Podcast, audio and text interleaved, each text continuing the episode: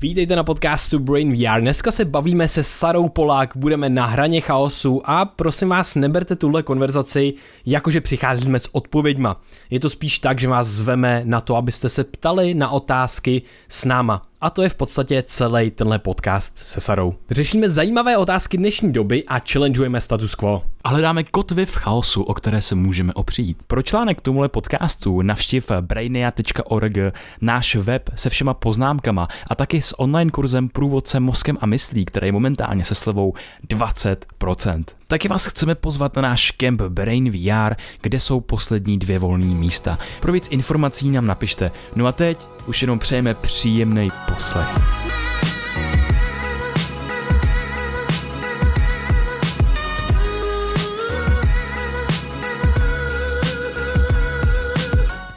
Tak co, jede, jedem? Jedeme. Jedeme, tak Tak super. počkej, to můžeme asi rozbavit. Tak jo. Tak jo. Tak.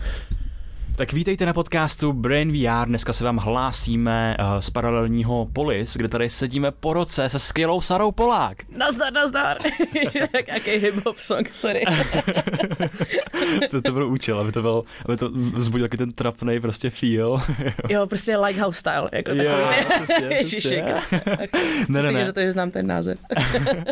Hele, já jsem se na ten podcast a toto povídání uh, hrozně moc těšil a jsem nadšený, že ty tady po tom roce máme. Pro naše posluchače, kdo nevíte, kdo Sara je, tak uh, Sara uh, se momentálně hodně věnuje popularizaci uh, umělé inteligence, popularizaci AI, vystudovala antropologii a archeologii na Oxfordu a je to obecně hrozně chytrá mysl.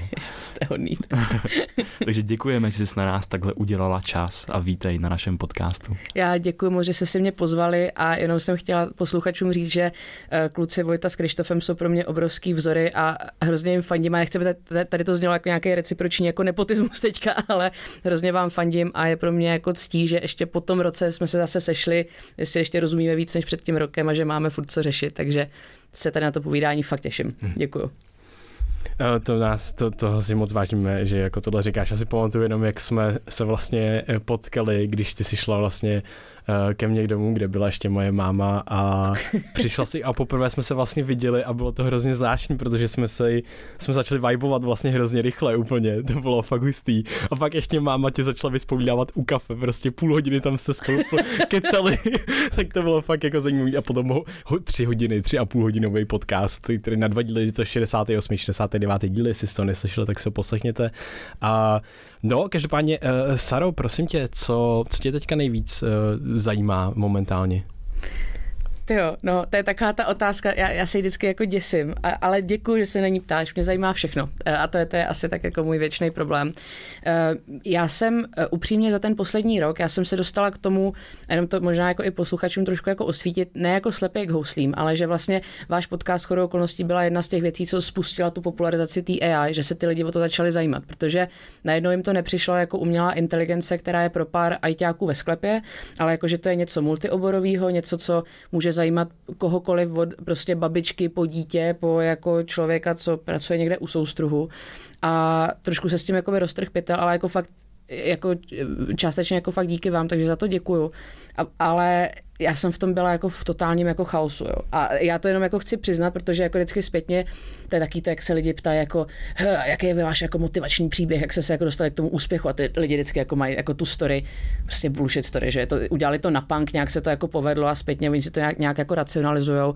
Já vím, že jsem to dělala spíš jakoby srdcově, ale vlastně i k mojí frustraci jsem jako neuměla pojmenovat, co mě vlastně baví, co mě vlastně zajímá a nějak jsem to dělala jako instinktivně. Tak teďka po tom roce to mám. a jsou to vlastně, jsou to tři věci.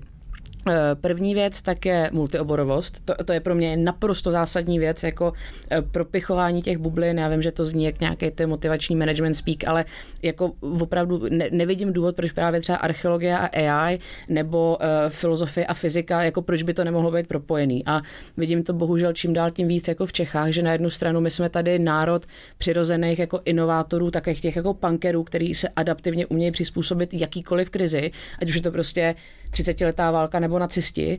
ale zároveň prostě mají obsesy toho, že když to nemůžou zapsat do tabulky, tak je to jako špatně. Jo, a tady ta schizofrenie národní mě jako úplně fascinuje a multioborovost si myslím, že je cesta ven, tak to je první věc. Uh, druhá věc tak je uh, nějaká forma jakoby uh, digitalizace uh, a jakoby, těch, jakoby toho digitálního přístupu, protože ona vlastně umělá inteligence super buzzword a já vím, že si tady jako podřezávám vlastní větev, ale uh, ta AI je často jako třešnička na dortu. Jo, prostě jako nemá cenu a vlastně je nemožný dělat AI, pokud nemáš digitální data. Takže myslím, že jako ta plošná digitalizace je jako strašně důležitá. A ta třetí věc, co mě jako naplňuje úplně ultimátně a s chodou okolností teďka v paralelní polis hodně řešíme, a také cloudové společenství. Že já jsem jako zastánce toho, uh, řešil to už třeba jako Apaduraj jako před jako pár desítkama let, jako um, úplně se to nezhmotnilo, protože prostě Maník nevěděl pořádně o internetu, ale že je konec národních států. Mně už to určitě to dávalo smysl po druhé světové válce, když se musela stabilizovat Evropa, ale národní stát je euroamerická záležitost, auditovaná záležitost. Bylo to něco, co se poprvé někde v nějaký smlouvě, myslím 1638 nebo kdy uh, po jako kolem 30 letý války, tak se to poprvé objevilo ten terminus technicus, ale jako do vlastně konce 19. století, jak to pořádně neexistovalo. A covid fakt jako odkopal to, že už to nedává jako systém, jako to nedává smysl. A tak já se chci věnovat tomu cloudovému společenství, kde člověk si může vybrat, jakého společenství je součástí, eh, co do toho platí nebo neplatí a prostě jak jako funguje pomocí těch technologií. Takže to je teďka jakoby ta moje mise přijít na to, jak tady ten systém vytvořit. No. Mm-hmm. Uh, já chci ještě zabrousit do, do, trošku do, do té osobní roviny, protože já ten celý rok tak řeším takový jeden svůj, nějakou takovou záhadu, protože před rokem jsem si povídal se Sarou Butal a dneska se povídám se Sarou Polák. Jak, jak, jak, jak to rozlousknout? Eh, to je, to hezky pěkně to. Uh, tady jsme přišli do té blesk roviny. Hele, ne, já si ty otázky cením. Já jsem tady v tom trošku jako divná v tom, že já strašně rada mluvím o sobě a o svém osobním životě, takže Eh, pokud posluchači dovolí, tak já nebudu zabíhat úplně do detailů, ale pokud si myslíte, že to je eh, důvodem svatby, tak dejme tomu, že jste jako binárně špatně v tom, jako v té interpretaci té změny jména. Takže je to jeden z důvodů, proč jsem se jako vrátila zpátky z Anglie a to je jeden z důvodů, proč mi jako přijdou třeba jako standardní modely fungování společnosti jako nelogický, protože um, Eh, na té osobní rovině, eh, když to jako schrnu hodně prozaicky, tak člověk je mladý střevo s nízkým sevědomím, co dělá blbý rozhodnutí a pak se prostě musí vyplňovat jako spoustu formulářů, aby to jako nějakým způsobem napravil. Takže eh, já jsem zase Sara, já jsem normálně Sara, jako jsem vždycky byla, vrátila jsem se k původnímu jménu bez toho ova, to není jako žádný feministický statement, protože my tady ty um, teze filozofický úplně jako nedávají smysl, protože si myslím, že eh, všichni jsou si prostě jako rovný, spíš jako mě to jenom přišlo, je to zní hustějc, no, tak bez, bez toho váno. A líp se to taky chápe mezinárodně, což bohužel, ale jako prostě má to takové jakoby, eh, jako víc to jako jak taký prásknutí byčem, než jako Sara Polaková, tak vždycky se mě dělali legraci na Oxfordu, že Polaková, jakože prostě Borat, že jo, tak si říkám, ty hej, tady to úplně nepomáhá té popularizaci, takže je to takový polo, eh, polo osobní, polo ne marketingový, tak zní hrozně blbě, ale no, takže tak. Takže jestli se nebudete zlobit, tak jak, jak víc k tomu jakoby říkat nechci, ale um, jediný, co k tomu řeknu, je, že uh, jsem si za poslední rok, to byla taky pro mě hrozně jako osobní cesta jako seberozvoje.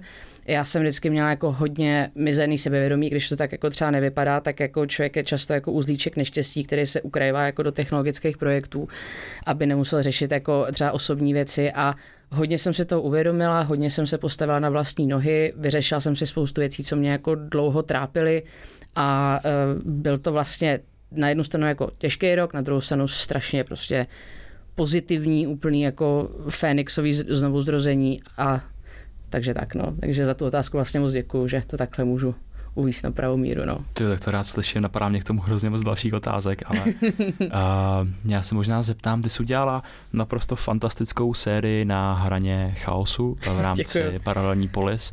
Já na tom totálně ujíždím a možná bych to nazval něčím jako je myšlenkový porno. Prostě to je totálně, jsem na tom závislý, mi připadá, ještě mi tam chybí pár dílů a hrozně moc se na ně těším. A proč, proč na hraně chaosu? Hmm. Ty jo, no já jenom možná dám trošku kontext tomu, jak to vzniklo. Um, protože to je vlastně hrozně jako důležitá součást toho, toho pořadu jako takového. My jsme tady mě vždycky jako hrozně prudilo, že se umělá inteligence vnímá jenom jako prostě umělá inteligence, algoritmy. A tím, jak jsem jako archeolog, tak já vnímám to, jak třeba jako parní stroj, elektřina, pazourek, jak to jako markantně prostě změnilo to, jak to lidstvo se vyvíjelo v minulosti. Říkám si kruci písek, jak my chceme do toho natáhnout ty lidi, který jsou vlastně primárníma jako přijímačema tady těch technologií, jako to, že to pochopí ministerstvo průmyslu, nebo to, že to tamhle pár ajťáků jako uchopí, super, hrozně jim to přeju, ale pokud se to neuchopí masově, tak jako se nemáme o čem bavit, jo. jako prostě typu Uber, kdyby tím jezdilo jako čtyři lidi, tak jako je to každému šumák. A Eh, já jsem měla jako v sobě taky jako myšlenky, které právě jako z mnoha jako osobních důvodů jsem neměla úplně třeba jako koule na to jako manifestovat, nebo jsem na to neměla ten prostor. A taková jako první vlašťovka, kde jsem jako si troufla dělat jako fakt jako svůj vlastní obsah, eh, tak bylo, eh, tak bylo právě tady v Paralelní polis a bylo to tyjo, někdy možná v červenci. A bylo to jako o AI ve zdravotnictví a byl tam Tomáš Studeník, Míše Mrázková, Roman Týc, eh, Martin Podařil a, a ještě, jako bylo to fakt jako hrozně jako fajn povídání. A teďka vlastně ten román, tak já jsem o, paralelní polis nevěděla skoro vůbec nic. Já, byl to černý barák, bála jsem se toho, kryptoměnám jsem nerozuměla, ani jsem byla jako technolog, jo, a teďka se to jako zpětně stydím a prostě jako je to tak, no, jako cenu se jako na něco jako hrát a říkala jsem si, ty třeba jako banda anarchistů a zpětně se stydím za to, že vlastně jak člověka mentálně až takým tím jako Michel Foucault stále jako odradí to, co si o mě někdo pomyslí, když jako řeknu, že jsem třeba anarchista, jo. Takže jsem to tak jako vnímala, že to tu je, bála jsem se sem přijít a nějak jsem to neřešila. Pak jsem sem přišla jako na tu přednášku. Teď říkám, ty brďo, pěkný prostor, tady je to hrozně hezký a jsou to jako hodní lidi, OK, fajn. A pak začal mluvit eh, Roman a vlastně tady tím se to Romanovi strašně omlouvám, ale jak jsem byla v Anglii, tak já jsem nesledovala tady moc to dění, protože upřímně mě to jako moc jako nezajímalo. Takže jsem viděla, že jsou nějaký červený trenýrky, ale vlastně jsem vůbec nevěděla, kdo to je. Promiň, Romane, jsi nejlepší, strašně úžasný umělec, ale nevěděla jsem o tobě moc, ale tím, že jsem o něm vlastně moc nevěděla, tak jsme se pak jako začali bavit a vůbec jsme se nebavili o umění, o kryptu, bavili jsme se o AI, o filozofii, o archeologii, o druhé světové válce, o proudových motorech. A najednou jsem si říkal, ty, to je člověk, který se mnou jako naprosto jedna ku jedný rezonuje. A vlastně skrz to jsem se dostal do polis. A on říkal, hele, mně se líbí, o čem se tady bavíme, pojď na to udělat pořád. Říkám, tak jo. A ona zakomponuje do toho AI, říkám, no jasně, tak jako to už tak jako tak dělám, tak super. A to bylo všechno. Já jsem měla e, nula tady jako, e, jako předepsanou dramaturgii, nula jako nějaký tabulky vyplňování, jak to má vypadat, vypracujeme PDF pořadu, než to spustím vůbec. Prostě jenom jako názvy a jdeme do toho. A já tady jako ještě možná posluchačům přibližím, to byl totální punk, jako občas ty prezentace dělám prostě jako večer předtím, jo. A to ne, že bych se tomu nevěnovala, ale jako to je prostě můj život, který jako já dávám prostě do nějaký prezentace a povídám o tom, protože mě to prostě baví. A ty, nějak to prostě vzniklo a těm lidem se to líbilo. A já jsem to úplně nadšená, jsem se bála, že to nikoho nebude zajímat, ale těm lidem se to prostě líbí. A je to taková ta první jako jak jsme se bavili o tom, že ten poslední rok pro mě byl jako os, osobně hrozně důležitý, že to i třeba člověk jako zvedne sebevědomí, tak najednou člověk se má od co opřít. Taková ta validace, že není úplný magor. Jo, a že třeba jako ty věci, co, co jako si myslí, si myslí jako další věci, třeba další lidi jenom se třeba o tom bojí mluvit, nebo jako nemají s kým, a to pro mě bylo jako největší zadosti učinění a takže tak to nějak jako strašně punkově, prostě z toho chaosu vzniknul nějaký řád, ale úplně organicky, no, evolučním způsobem vlastně, což za mě hrozně důležitý. No. Hmm. Já si myslím, tyjo, že ten imposter syndrom, což je nějaký syndrom té nedostatečnosti, tak hmm. je jako hrozný zabiják uh, různých talentů a hmm. i různých jako zajímavých myšlenek, které by se v tom éteru mohly jako objevit a alespoň nějakým způsobem maximalizovat tu, tu náhodu, třeba pro ty hmm. inovace, pro tu kreativitu a tak dál. Ale myslím si, že právě hodně lidí tím tím trpí a ta cesta k tomu sebevědomí jako není jednoduchá. Hmm. No, Uh, možná ještě k té nahraně chaosu. Uh, um, Připadá ti, že právě teď jsme třeba na nějaké jako hranici, nebo že tady jsou nějaké kroky, které, jako kdyby to byl předěl mezi jako do nějakýma dvouma světama? Ty, oh, Ježíš já jsem tak ráda, že děláme tady ten podcast. Ně, několik komentářů. tak první věc je, že um, jako, my jsme se o tom vlastně už na tom pod, posledním podcastu bavili. Je hrozně zajímavý ta, eh, ta dualita, kterou vlastně jako ten Cartesian dualism, nebo i to, co vlastně říká Levi Strauss, tak eh, prostě, že se vnímá mm, že, že se vnímají jakoby třeba dva různý světy.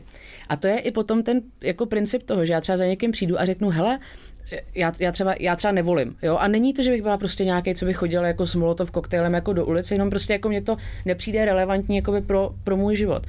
Ale jaká jakoby často ta jako emoční reakce, nebo ta viscerální reakce lidí, ale aniž by věděli, proč ti říká, jenom jako vědí, že v té situaci by ti to měli říct, tak jako ale co demokracie? A jako prostě můj pradědeček zemřel kvůli tomu, aby ty mohla volit. Jo? A to jsou taky ty, že oni vnímají hrozně duálně, černobíle ten svět. A e, zároveň jakoby vidějí, jakoby nevidějí tu alternativu a třeba jako nechápou to, že oni furt vnímají třeba paralelní polis jako, že to musí ten stát nahradit. A vůbec je, hrozně těžký pro ty lidi jako si uvědomit, že jsou věci, co můžou fakt fungovat vedle sebe. Jako několik modelů fungování vedle sebe. A já myslím, že největší halus tak je tady v tom právě se podívat třeba na evoluci, že eh, jako eh, během, jako když jsme se vyvíjeli prostě v subsaharské Africe a byly prostě třeba uh, ty Paranthropus uh, boisei, a byly prostě Australopithecus afarensis a do toho se prostě vyvíjeli prostě Homo habilis jako Homo ergaster to nebyly jako věci, že prostě se přišel jeden den a najednou už homo habilis, boom. To, to bylo prostě jako přes několik desítek tisíc let, takže v jednu časovou osu tak existovalo třeba jako šest různých jako druhů homo nebo australopithecus, ono je to strašně jako po, podobný, to jenom jako la, la, latinská jako prostě úchylka, tak existovalo naraz. Ale ty lidi ne, ne, prostě musí být jako tenhle druh člověka, pak bude tenhle druh člověka a pak lineárně bude tenhle druh člověka a nechápou tu paralelitu vůbec. Takže to je jenom komentář na to, jak říkáš ty, já vím, že to, to tak nemyslíš jen prostě pro posluchače, tak eh, ty dva světy, tak to je vlastně samo o sobě jako hrozně zajímavý koncept, že oni to nejsou dva světy, ono jich může být třeba 100 nebo tisíc paralelně. A může mezi nimi vznikat jako nějaká univerzální paterna, ale zároveň jako si člověk může vybrat, jako jakou součástí čeho chce být. Jako, když to řeknu hodně prozaicky, tak nevidím důvod, proč já bych třeba, líbí se mi švýcarský zdravotnictví, tak budu platit zdrávko tam. Eh, líbí se mi podnebí v Karibiku, tak budu prostě platit daně tam, protože tam budu chtít bydlet. A potom se mi třeba líbí způsob, v jakém Gruzii se zakládají startupy, tak budu tam a občanství budu mít třeba estonský, protože tam je prostě všechno v onlineu. A, a jako proč ne? A tak vy se zeptáte těch lidí, jako proč tady to není možné a oni, a kdo bude platit dálnice? Říkám, jak platit dálnice, prostě jako tady se řeší jako úplný prozaický bullshity, který jako často jsou stejně privátní sféra. A potom jako to, že ty lidi si dají ten psychologický blok, že jako ta plural, pluralita vůbec jako není možná.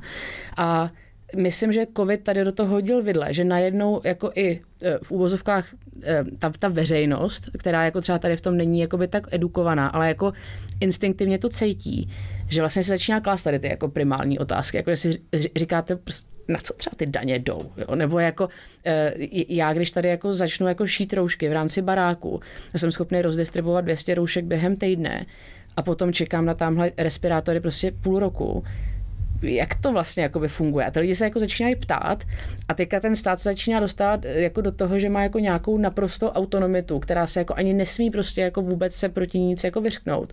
Do toho, že se vlastně překlápí ten chaos, kde ty lidi jako spadnou do toho, že nemají toho lídra.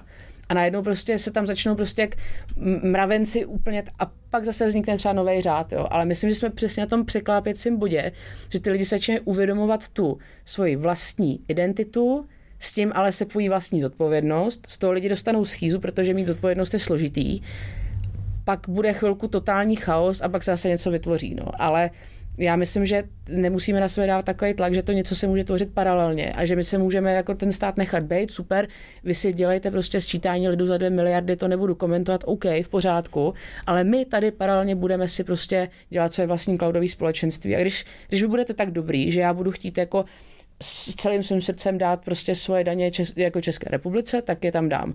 A když ne, tak je dám tady do cloudového společenství. A, ale nesmí mi mezi tím jakoby zastavit žádná legislativa, která to na mě bude jakoby imponovat, jakože ten omezený čas, co já tady na tom světě mám, tak já nechci věnovat tomu, že budu jako do něčeho nucena. A vzhledem k tomu, když se podíváme na ty technologie, co máme, tak ta svoboda je úplně prostě takhle jako na dlaní a my si ji jako nesmíme vzít. A to je úplně prostě pro mě nepochopitelný, no, takže... Pardon, to je možná... já vím, že možná to kratší odpovědi bych mohla dávat. ne, to skvělý. Uh, to je hrozně zajímavý téma, ten umělej karteziánský dualismus, protože my se zase věnujeme na úrovni nějak jako mysli a těla, hmm. na úrovni nějakého jako vědomí a vůbec i různých takových jakoby třeba i vědomě nevědomých zkratek, který lidi dělají, zkratek, hmm. který lidi dělají hmm. v přemýšlení o, o, o okolním světě. A jenom já ti tady budu citovat z jedné z tvých přednášek. Ježišmarja. Ježišmarja. Jsi tam řekla, děsně mě oxiduje, když lidi odlišují přírodu a technologie. A to byla hrozně hezká myšlenka, že prostě je tady ten, ten dualismus, přesně jako jsme tady my, a je tady jako nějaká příroda, že prostě OK, jo, eh, v evoluci a s vývojem prostě lidské civilizace příroda byla vždycky zdrojem něčeho neznámého, něčeho, nějak, nějakého nebezpečí, že se, že proti ní musíme prostě postavit ty zdi, aby jsme se ochránili v tom našem jako centru, v tom městě, že jo, a potom je začneme jako vytlačovat na nějaký ty okraje, ale že se mi právě líbila ta myšlenka, že to není jako my, my versus příroda, ale my jsme příroda. Ten beton, tady nás tady obklopuje, to, na co nahráváme, ten podcast, tak to je prostě výsledkem přírody. Takže to je jenom prostě jako nějaká třeba jako právě cílená uh, přeskládání prostě různých atomů, různých materiálů, který zrovna tvoří tohleto a až se, až prostě ten materiál, ten kov, který drží ten mikrofon, dospěje svého stádia prostě rozpadu, tak zase ty atomy budou tvořit něco jiného, jakože ta příroda, ten cyklus tady pokračuje dál a dál. Mně se hrozně líbila tato myšlenka ty, ty, vy, jste, vy jste na mě hrozně hodný, že mě takhle necháte jako filozofovat, protože uh, já tady s tím upřímně mám jako hrozný problém. Já jsem si to zažila už vlastně v Anglii, kdy um, takový ty jako bohatší rodiny, že tam je to jako rozkastovaný víc než jako v Indii, tam je to neuvěřitelné, k tomu se ještě třeba dostaneme, ale uh, tam jsou taky ty koncepty těch grand tours a oni se začali dělat někdy uh, koncem 17. začátkem 18. století, kde vlastně bylo nějaký vědění o světě, který jako správný šlechtic, tak jako měl prostě vědět. Což na jednu stranu jako v pořádku, naučil se prostě jako základy francouzštiny, latiny, uh, třeba španělštiny a tak. A takový ty chudší, tak jako jeli takovou tou cestou víceméně jako Orient Expressu, že jako museli takovou tu jako že Bazilej, Paříž, Budapešť, jo, pak skončili třeba jako v Istanbulu.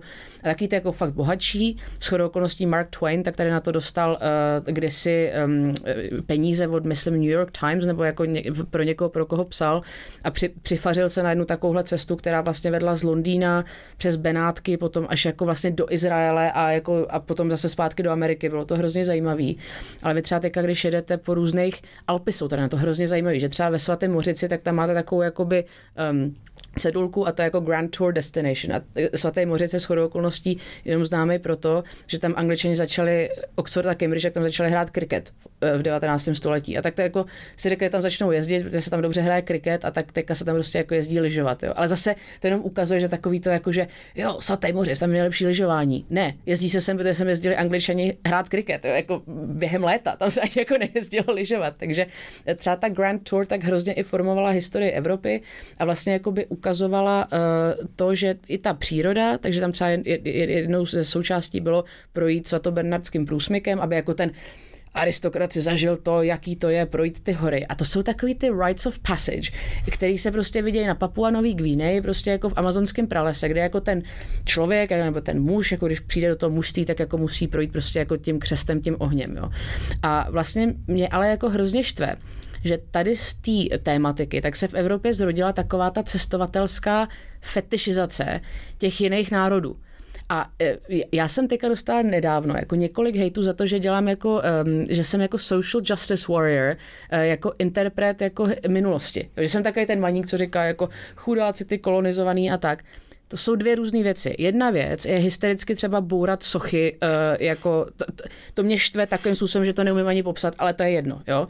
Pak samozřejmě je otázka toho, že kdyby tady byla nějaká socha SSáka, jestli ji necháme stát. Jo? To je jako další věc, že pro nás samozřejmě americká občanská válka nám to může být šumák, jo? ale jako nechat tady stát jako třeba sochu Goebbelse, tak bychom se asi úplně nedali. Jo? Takže to je další zajímavá věc. Ale jako SJW, takový to nepřemýšlení a prostě jako ničení památek, tak mně přijde úplně prostě jako příšerný, prostě úplně perverzní záležitost. Na druhou stranu, takový to jako, že eh, já jsem prostě jako cestovatel a budu tamhle jako stopovat mezi chudejma, abych ty chudý jako fakt poznal ty chudí jsou rádi, že si tamhle jako někde v Tajsku jako vypěstují rejži. Oni nepotřebují nějakého maníka, maníka prostě v batikovaném tričku, který tam přijede a bude jim ukazovat, jak je hrozně zen, hrozně in, si dá si s nima, vyfotí se s nima, dá to na Instagram. To není jakoby chápání té autenticity, že to je takový ten jako lov za tou autenticitou. Takový ty lidi, co tak jako hrozně fetišizují tu přírodu a vlastně odmítají to, co je jako syntetický, jo, ty grafické karty a ta AI, ne, prostě váde retro, satana, to nechcem. A teďka já si říkám, ty pomocí technologií, tady to je nejlepší příklad za všechny. Teďka Reddit komunita, já to říkám často, tady ten příklad mě přijde skvělý. Reddit komunita, banda prostě mímrů, koupila GameStop, protože jim vadilo, jak jeden hedge fund na Wall Street prostě se jako k tomu chová, prostě short selling, že prostě krádež za bílýho dne, to není jako nějaká antikapitalistická zase jako narážka, protože lidi si jako rádi škatulkují, to je prostě jenom jako konstatování faktu, že bylo pár chytrých maníků, co využilo jako neznalo systému a lidí a vydělávají na tom prachy jako OK, ale jako je to prostě fakt. No ale jako oni mají najednou tu konkurenci, na kterou oni nejsou zvyklí, že to je vy ten stát, oni ne, nejsou zvyklí prostě na konkurenci, tak s ní nepracují a tak prostě hníjou ve starých jakoby, systémech. No a teďka prostě banda lidí, co si vyměňuje mýmy, najednou nakoupila akcie, najednou, než se jako člověk naděje, tak díky internetu, tak to už netrvá 6 měsíců nebo 20 let, to trvá prostě 3 hodiny, tak najednou hedge fund je prostě několik miliard dolarů ve ztrátě, nemá na to prachy, pak se stane to, že startupy, co předstírají, že jsou hrozně demokratizující, typu prostě jako Robin Hood, Robin Hood se ještě jmenují prostě k tomu, tak zakážou lidem investovat tady do těch akcí, což je ultimátní fuck you prostě jako by těm lidem. Jako vy na jednu stranu si hrajete na demokratizující prostě Silicon Valley jako hypísácký startup, na druhou stranu, když dojde na, re, ne, na realizování vaší vize, tak to těm lidem zakážete, což je prostě jako prostě brutál. No nic, nějak se to vyřeší. GameStop jde prostě jako z 10 dolarů na 450. Hedge fund je úplně v hajzlu. A ty lidi ale potom z toho Redditu vemou ty prachy a uh, všechny ty peníze tak oni poslali prostě na gorily, aby zachránili prostě gorily. A to je přímý potom přínos té přírodě, kde jako uh, zvířata, co byly vystřílený, prostě, který jsou kognitivně podle mě víc na výši, než jako některý lidi, co potkáte jako e, na, na ulici, tak najednou se můžou třeba jako zachránit a udělali víc než kterýkoliv ministerstvo zemědělství prostě jako za posledních jako pět let tady v tom třeba, nebo PETA a protože nejdou poplatky na 90% jako administrativních úkonů, ale jdou na ty zvířata, jo. A to mně přijde jako super. Takže jako hrozně bych chtěla podpořit v tom, že se nevylučuje v to, že se nevylučuje to být jít spát pod širák, prostě mít rád stromy, mít rád prostě jako králíky hopsající polouce, ale zároveň se jako vzdělat v umělé inteligenci, to je jenom jako další součást toho švýcaráku. A taky my se nezlobíme na naše předky, že začali používat prostě kameny, aby si rozbíjeli kosti, že kdyby to neudělali, tak tady nesedíme. A jako to, co jsi řekl, tak si řekl skvěle, že uh, i, i já, i tady ten mikrofon, tak jsme dělali jako ze stejných atomů. Prostě všechno je to hvězdný prach, že jo, po, prostě po velkém třesku. Takže jako co já si mám, co tady hrát jako na nějakýho maníka, tak ať se všichni uklidnějí a jako začnou prostě ten svět nějak jako inteligentně využívat pomocí těch technologií a nebejt takový ty ámyšové z principu, protože to akorát jako degraduje ty lidi, kteří by tu pomoc třeba uvítali, protože ten farmář, co jako e, pracuje 12 hodin denně, aby si jako tu rejži vypěstoval, tak podle mě by byl strašně rád, kdyby měl třeba tu osvětu a mohl si založit tu firmu, díky který nemusí tu reži pěstat, může třeba dělat něco jiného. Jo. Takže mi to přijde jako důležitý. No. Já jsem myšlenku se ztratila. Pardon. Jo, jo, jo, jo, ne, úplně skvělý. A mně tady připadá, mě, my se vlastně pohybujeme v této úrovni taky, a respe, ale trošičku jako z, ještě z jiného pohledu a to je z pohledu vůbec toho přístupu k životu, hmm. že vlastně máme pocit, že se společnost jako lidstvo pohybujeme na různých jako extrémech a že je to vždycky takový cyklus, který nám ukáže tu druhou stranu mince a že tady prostě právě můžou být, já nevím, řekněme v uvozovkách hypíci nebo jako cokoliv takového, teďka jako propagují nějaký extrém a pak k tomu přijde prostě uh, druhý extrém nějakého třeba extrém, jako nějakého extrémního materialismu mm, a jde, mm. já nevím, jde jenom o peníze a teda, a teda, teda. Mm, a teďka jako se na to můžeme kouknout z toho nadhledu a vidíme, už máme spoustu informací z té historie a máme tam, můžeme čerpat nějakou moudrost z těch třeba chyb nebo extrémů toho lidstva, kterými jsme si prošli. Teďka můžeme se na to kouknout a říct, aha, takže možná tahle cesta není úplně 100, jako neměli bychom 100% touhle cestou a možná ani ne 100% touhle cestou. A teďka se sna, snažit jako najít ten, ten střed nějaký. A Scott, Scott Belsky má hezkou knížku The Messy Middle, a která je vlastně o tomhle tom okrát, že trošičku vlastně v jiném prostředí a to jsou ty startup a biznesy a tak dále. A nám se hrozně líbí tohle, tohle používat právě v tom životě, protože uh, musím mít sakra velký důvod, když jako se rozhodnu jít proti anebo s něčím jako 100%, jo, že vlastně abych k něčemu, do něčeho šel 100%, tak vlastně fakt mám spoustu procesů v sobě, který zpracovávají různé informace a hledají hmm. relevanci toho, jestli to, co dělám, je prostě nějakým způsobem moudrý nebo ne, protože to může mít nějaký zpětnou vazební smyčky, které jsou, které budou rozbíjet ten systém, anebo mě jako systém systému. A, takže to si myslím, že, že je zajímavý. A někam to vedlo. A teď, uh, uh, podle mě to vedlo na hranu chaosu. Pardon. uh, Budovost, tvoje myšlenka pohotila vlastně. Jo, sakra. To je, víš, jak je to v tom Cimranovi, neschopnost myšlenku udržet, neschopnost myšlenku opustit, já mám furt. Ty jo, tak to jsem se úplně zamotal do vlastní myšlenky, která měla, fakt reálně měla nějaký jako výsledný, efektivní uh, závěr, ale to se ztratilo. Ale takže ty se podle mě vůbec, jako ono je to, jestli můžu teda. A, a můžeš. Jo, ano. tak třeba to, třeba to nějak nakupne, Aha. magicky, ale což si nemyslím, že já zase tady jako budu uzurpovat 20 minut času. Ne, to ne, ale uh, tady, my, zase, podle mě to je jakoby hrozná schizofrenie v tom, že my máme na jednu stranu jsme hrozně komplikovaný zvířata, který mají ty vnitřní pocity, který buď řeší jakoby v rámci sami sebe, nebo v nějakých třeba anonymizovaných diskuzích s nejlepší kamarádkou v hospodě, ale jako nikdy neexternalizují jako ven, protože jakoby to nezapadá do toho právního nebo systémového modelu vlastně toho světa. A já bych hrozně jakoby chtěla najít jakoby ten systém, kde ty lidi můžou jako ukojit v oboje tady ty touhy. Jakože vlastně tu hranu toho chaosu, že na, na jednu stranu můžeš být v té škatulce, kde, jako když chceš, a na druhou stranu můžeš jako těch škatulek mít miliardu. A jako můj profesor, když se na antropologii, tak říkal, všechno je otázka kategorizace. Všechno prostě. Jak se to zakategorizuje, tak to potom definuje nejenom jako lidský život, jo, ale prostě kulturu, civilizaci. A já třeba jako bych byla strašně nešťastná, kdyby můj život, kdyby mě prostě bylo, já nevím, 90, sedím, koukám ven z okna a zjistím, že jsem celý svůj život podřídila vlastně nějaký škatulce, která nevím, proč tam je, jak hmm. tam je. Vlastně mě to ani jako nedává třeba smysl, ale jsem v ní. Jo. A, a, a tady je jako důležitý fakt jako si klát kontroverzní jako otázky, aniž by člověk jako byl konspirační teoretik, aniž by byl prostě magor, aniž by byl jako nějaký tamhle libertín, aniž by byl anarchista, protože že jo, to je všechno jako ty se zeptáš na otázku, potřebujeme stát, ale lidi hned anarchista, to je jasný.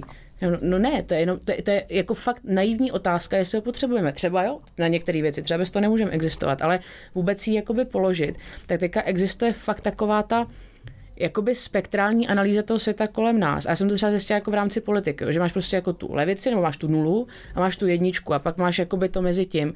Shodou okolností způsobem, jakým se třeba určují váhy v neuronových sítích, jo, který musí dohromady dát jedničku. Jo. Něčemu dáš jako 0,7, něčemu dáš 0,3, ale vždycky to musí být jakoby jednička. Tak všechno kolem nás, jenže tady jako třeba idea jako procent nebo idea jako metrického systému, to jsou prostě věci, co pocházejí jako z, buď z francouzské školy, nebo prostě tamhle jako Euklides jako základní geometrie. A my vlastně si neuvědomujeme, že i jakoby základní jako logické procesy, když teda A, tak B nebo D, tak to jsou jakoby věci, které jako pocházejí ze starého Řecka. A teďka jako mě fascinuje otázka, kdyby tady to nebylo. A my kdyby jsme žili úplně jakoby v, v jiné společnosti a třeba jako logika neexistovala a my jsme měli jako jiný druh jakoby řešení problémů, jestli nás, náš svět bude vypadat stejně a jestli potom jako vy přijdete třeba přijdete do hospody a řeknete, hele, je to divný mít jakoby čtyři ženy na jednou a jeden kamarád ti řekne, ne, hustý to, paráda, jako jdi do toho. A potom jako 20 lidí ti řekne, e, jako to, to se jako úplně nedělá, jako a hlavně je to ilegální, že jo, a tady to nesmíš. Přijedeš tamhle čtyři státy a tam naopak je nelegální tady to nemít, jo. Takže jako, jako ta legalita, to právo, který vlastně je strašně důležité si i jako uvědomit, že právo, že jo, jak je to prostě třeba ten uh, erb anglický, zase vím, že mluvím o Anglii, tak jako třeba znám to, uh, tak je du et mon droit, jo, takže ty máš prostě Bůh a právo.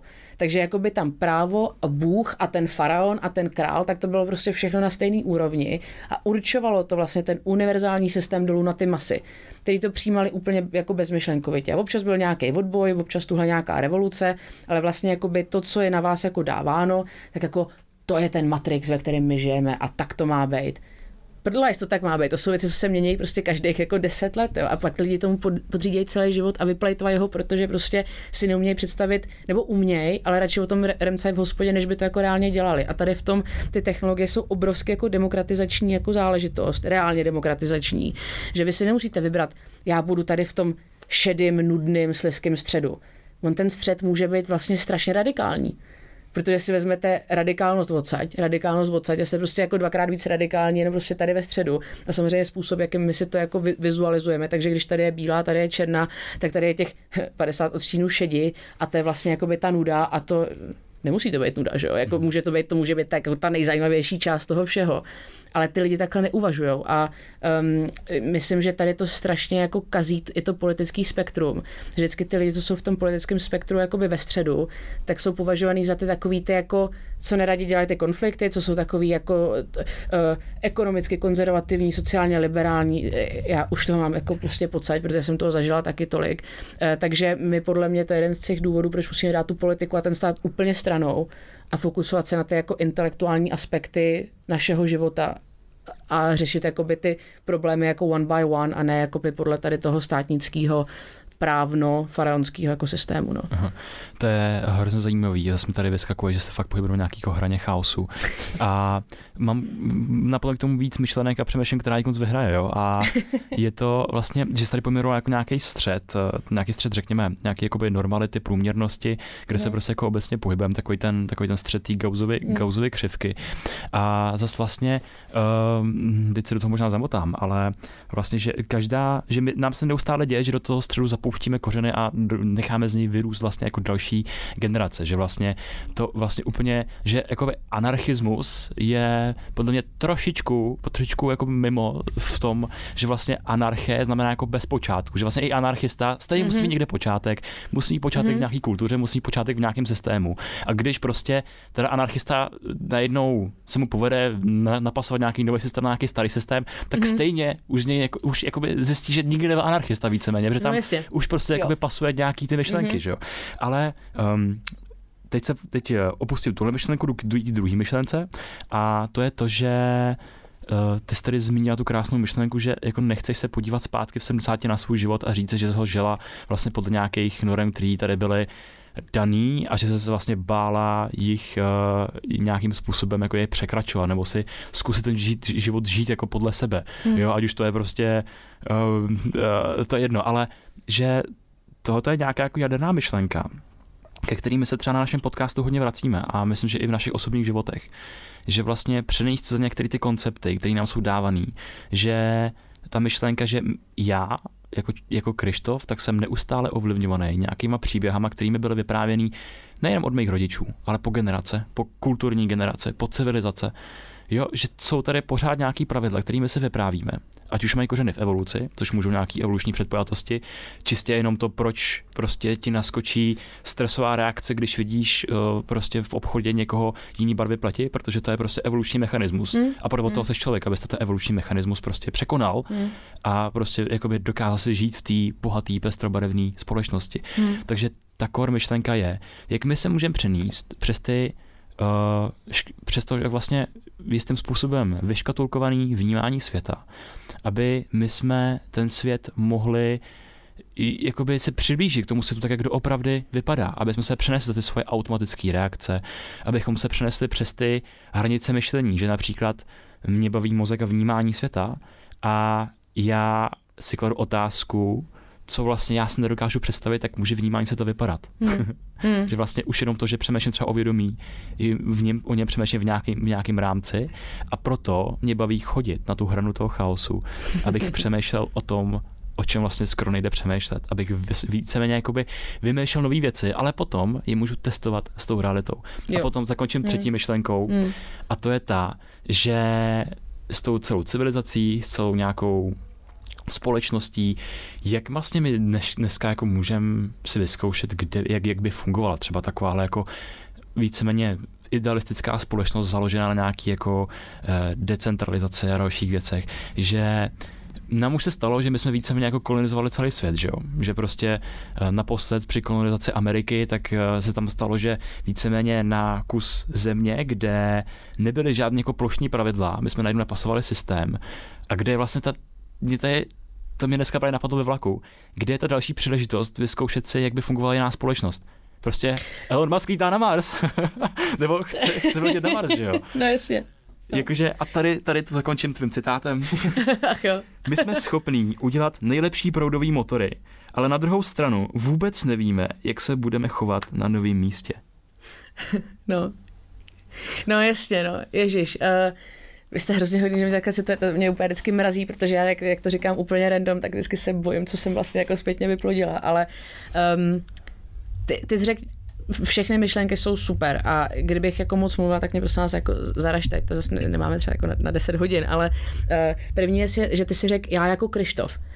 To je strašně zajímavá myšlenka. Mě se furt lidi ptají, a co teda seš? Tak ty jsi teďka byla teda jako ve startupu a teď jsi teda v paralelní polis, tak seš jako ze startupisty, teďka seš jako anarchista, nebo, a já když jim řeknu, já jsem Sara, tak oni, no jasně, dobrý, to my víme, jak se jmenuješ, ale co seš? Říkám, já jsem prostě Sara, já jsem Sara, já jako nejsem ani anarchista, já nejsem ani startupista, já jsem prostě Sara a baví mě archeologie a baví mě eh, napoleonský války a baví mě proudový motory a baví mě tamhle jako miluju prostě velký uslintaný psy a je to super a co po mně chcete? Jo, a vlastně já se jakoby odmítám jako škatulkovat ale ty lidi z toho mají záchvaty, jako fakt, jako, že je to strašně frustruje, že jako v, oni furt třeba nejlepší, když jako mám psát třeba medailonky na nějaký konference, jo, co je tvoje příslušnost? Říkám, jsem Sara, že jo, a oni, no ale jako co, co děláš? My to potřebujeme prostě a tam máte těch 40 slov, že jo, v tom formuláři a potřebuju to nějak vyplnit. Nebo uh, jako za koho pracuješ, nebo jako jak by se popsala. A pro mě je to vždycky úplně jako frustrující, protože já jsem prostě Sara a když vám to nestačí, tak já jako, Ježišmarja, tak já jsem to poznal, jako, že můžete se přihlásit jako do kultu Sara, to vůbec, jo, ale jakože proč by třeba každý člověk nemohl být sám za sebe? Jeden z důvodů je ten, že Vatikán s chodou okolností uh, udělal jako neuvěřitelnou PR kampaň ohledně jako satanismu a jako vůbec toho uh, uh, ohledně um, nebe a pekla, peklo, který vůbec jako není v původní Bibli jako zmíněný, že to je jako úplně jako moderní konstrukt vlastně nějakých jako papežských encyklik někde jako z 15. století nebo co a je to vlastně iterace Danteho Alighieriho jako prostě božský komedie, jakože to peklo se jako velmi časem vyvinulo, ale idea třeba satanismu, tak je to, že jakoby člověk má, uh, jakoby, že se stará jakoby o, toho, eh, o to individuální, ten individuální aspekt a, a vlastně jakoby neřeší tu rodinu a tu komunitu a tu společnost a řeší sebe. A to, že vlastně jakoby je ten příklad, kdy ta společnost upadá do toho satanismu, že tady to se prostě děje. A Tady to je třeba zajímavý příklad, že já kdybych byla s kýmkoliv jiným než s váma, s váma dvěma, tak tady to vůbec ani na podcastu neřeším, protože ty řekneš slovo satanismus, tam jenom zazní a všichni, no jo, no holka se zbláznila, že jo. Ne, proto jako mě tady to přijde historicky třeba důležitý jakoby zmínit, protože potom, když vy zmíníte jako to, že vám třeba jde o to, aby ty byl jako Krištof a ty jako Vojta a já jako Sara, tak ono přesně jak říkáš, ty příběhy, co se povídá jako přes ty generace a i ta epigenetika, která do toho má jakoby nějaké jako taky vstup, nevím jaké, jako nejsem epigenetik, ale určitě nějaký ano. Um, tak vlastně nám to přijde sobecký, hnusný, špatný a člověk musí být takový ten jako všeobjímající, aby jako něco nedělal blbě. Já nevidím nic špatného na tom. Žít si sám podle sebe, podle jako svých vlastních regulí, Samozřejmě nedělat jako třeba některé jako základní, ale evoluční věci, které se podle mě jako ani nemusí vysvětlovat. Ten kompas má každý jako sám v sobě, typu prostě nepodříznu tamhle někoho random na ulici. A když to udělám, tak mám třeba jako nějakou fakt jako psychickou poruchu, která se musí nějakým způsobem jako řešit.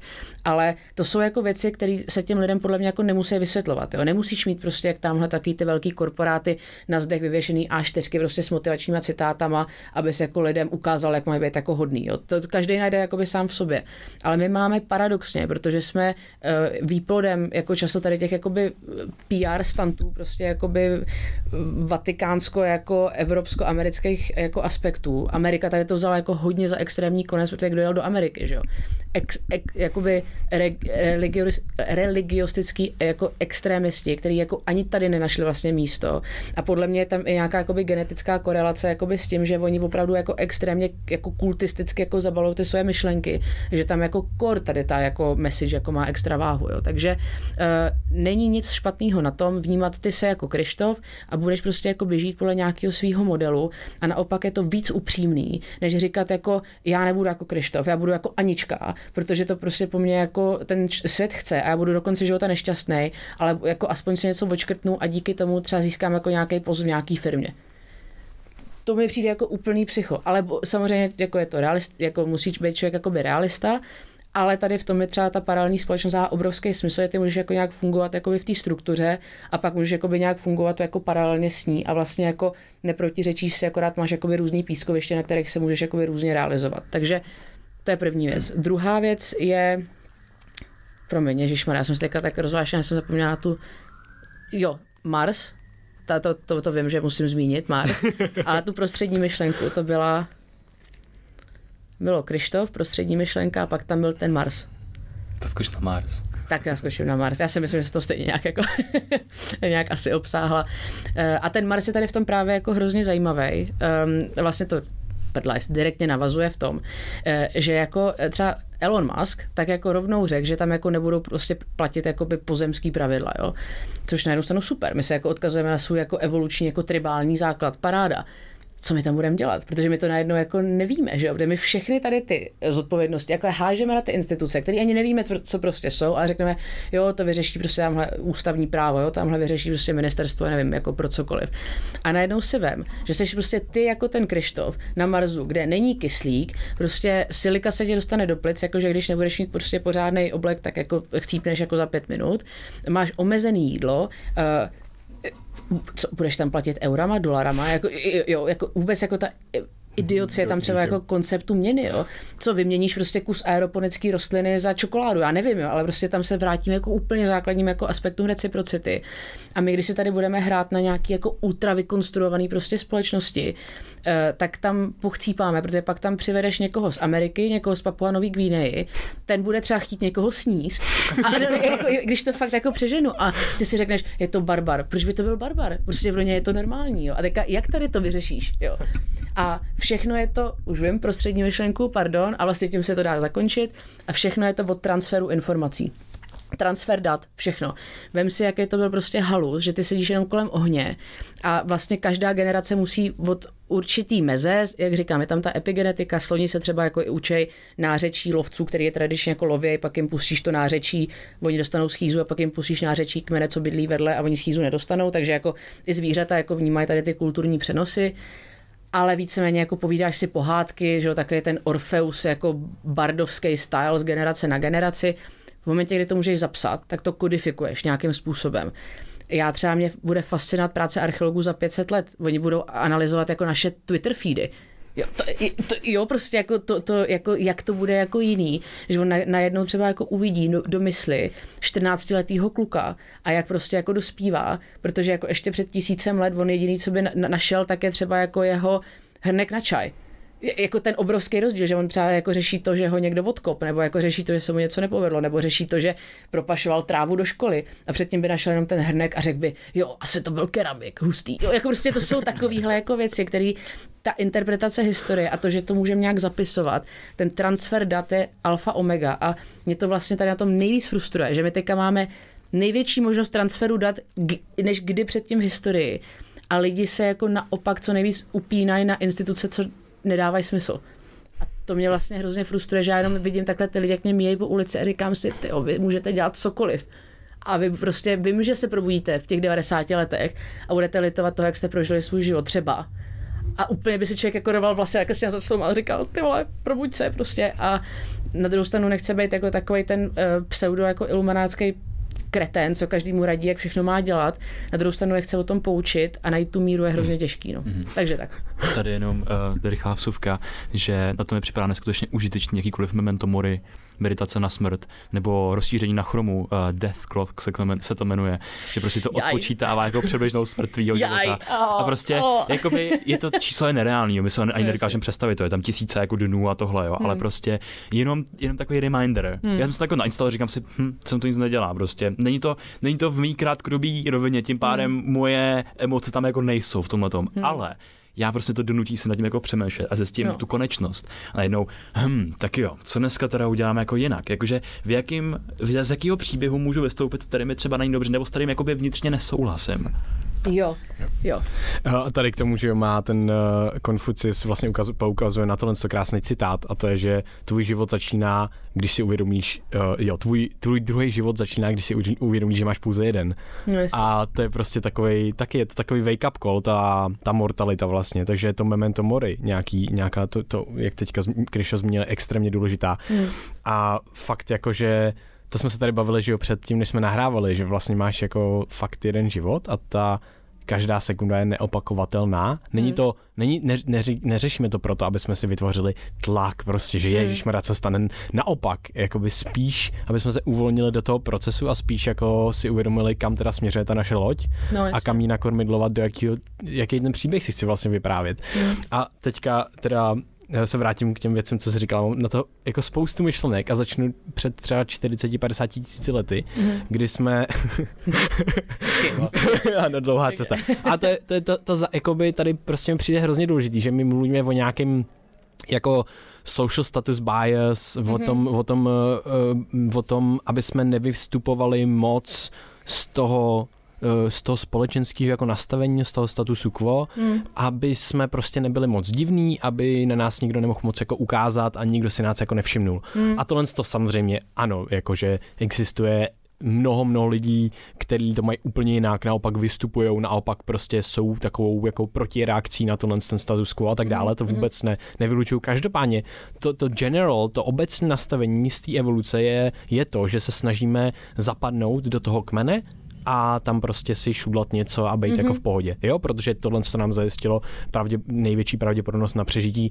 A teď to dám do těch, do toho kontextu 40-50 tisíc let zpátky, což už je docela, už jako tak uh, nějak jsme v těch tlupách a tak dále, no a potom v téhle době uh, těch hlavně 40 tisíc let před naším letopočtem narůstá mm, jako nějaká kognitivní kapacita se ukazuje, že v této době a že to je pravděpodobně tím, že jsme začali, uh, začali různě jako vyměňovat věci, směňovat věci s jinýma lidma, s cizíma lidma, mm. který právě třeba byli jiný, divný a tak dále a museli jsme si vytvořit, dřív to nebylo jako možné, protože dřív to byl prostě cizí kmen a já jsem se nemohl přiblížit, jinak by tam byl nějaký třeba konflikt a bylo to risk, že, že zemřeme třeba mm. a tady vlastně vznikla ten trading, to vyměňování věcí a tak dále, ten obchod a tam jako vznikl základ toho, že si, když se potkáme, tak máme jako velice evolučně, uh, no velice evolučně, mm. dobře, je to, je, jsou to tisíce, deset tisíce let, takže mm. je evoluce dost krátký vlastně, ale je to to gesto, že si podáme tu ruku a tak dále, mm. že teďka je hrozný mindfuck, že vlastně jdeme do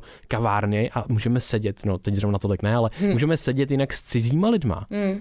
a, a jakože nebojíme se o svůj život což dřív nebylo možné. A máme k tomu ty gesta, že se podáme tu ruku, že teda hmm. vlastně předáváme nějaký ten vnitřní stav toho, že se nechceme zavraždit.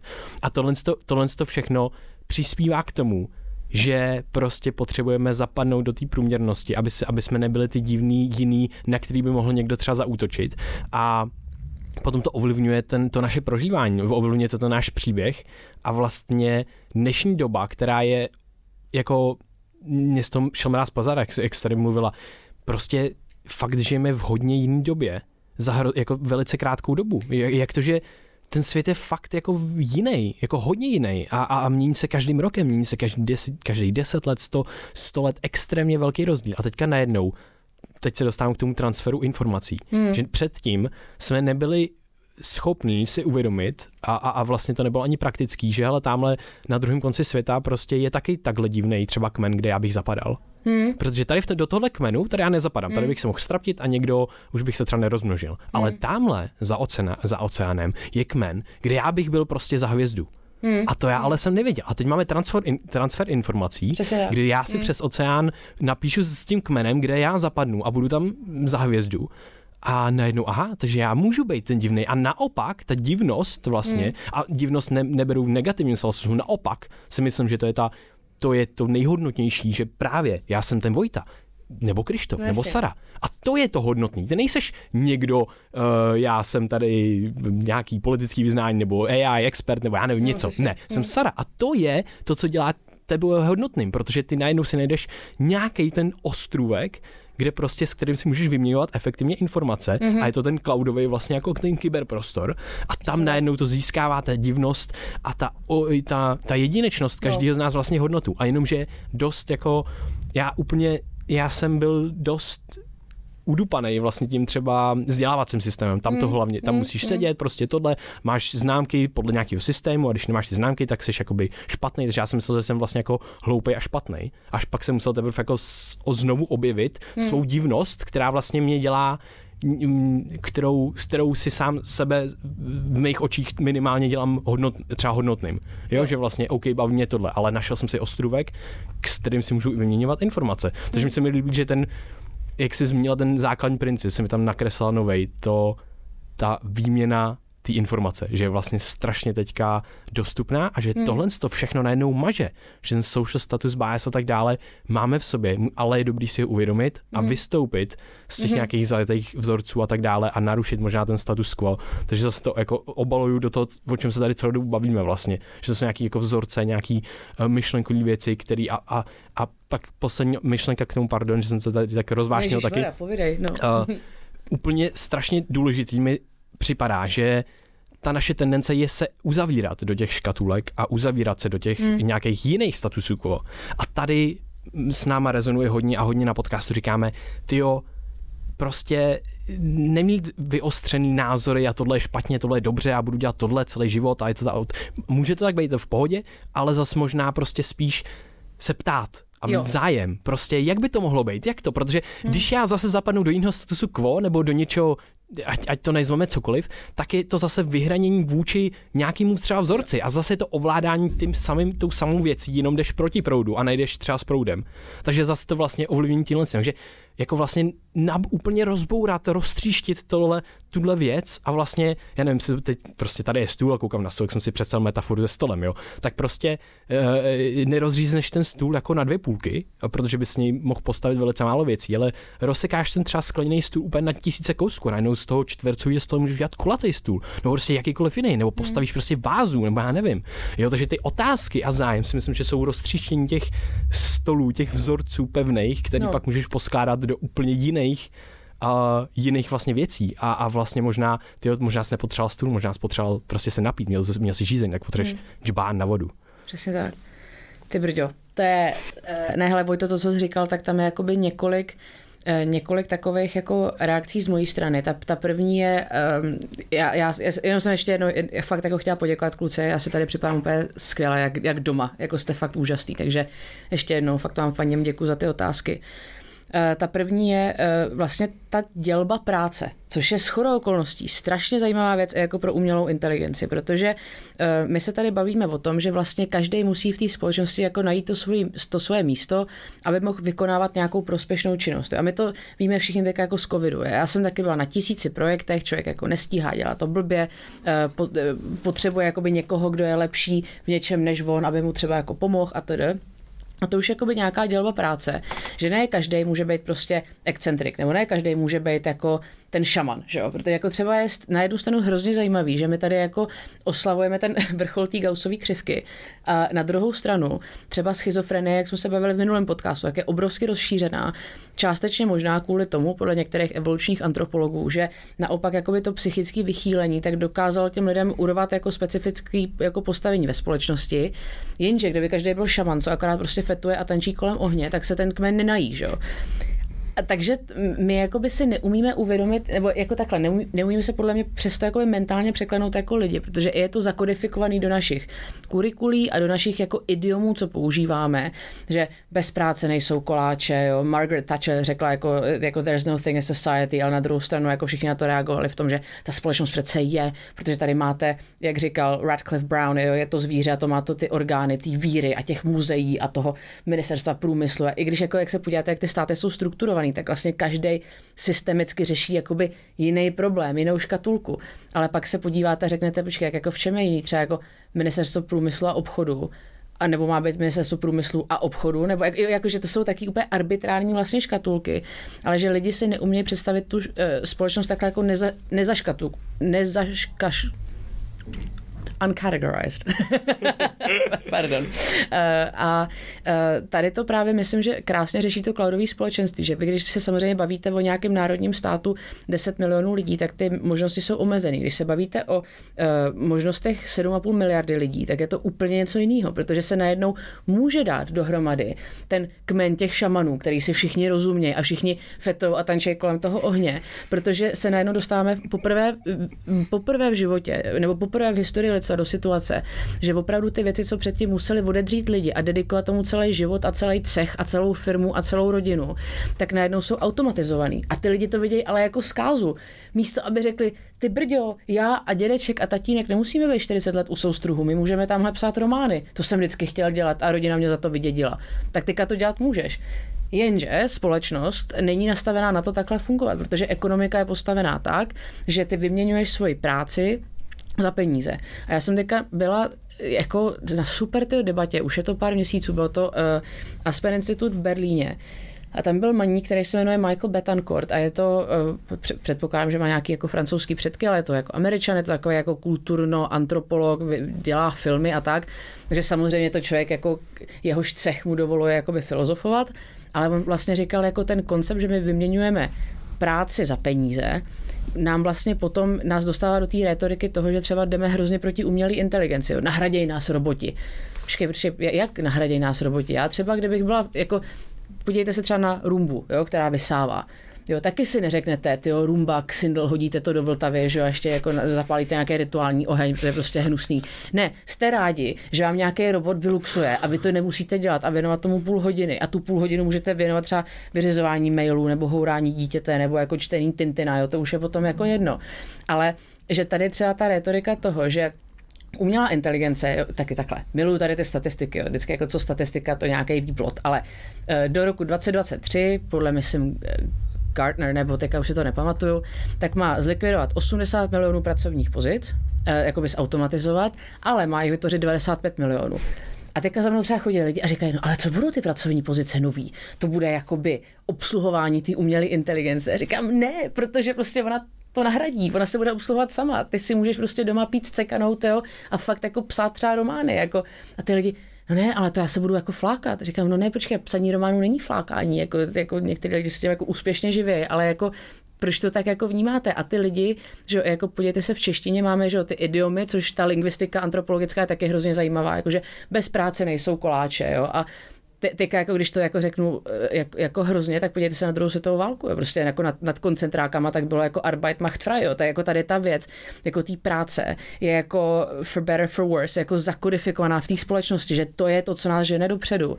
A je to právě jako těch několik desítek tisíc let starý, kde vlastně ty si najdeš to místo ve společnosti, tam se ukotvíš, vybuduješ si ten status, to se nabalí na tvoji rodinu, na tvoji jako nukleární jednotku a to pak vás definuje třeba jako na 150 let. A najednou samozřejmě ten systém neumí pracovat s tím, když s tím pracuje 50 tisíc let, že já jsem Sara a budu prostě dělat archeologii v AI a tak najednou na to není, že jo, ta tabulka. A najednou ten člověk si řekne, hej, to je nějaký totální prostě magor, který si tady jako freestyluje.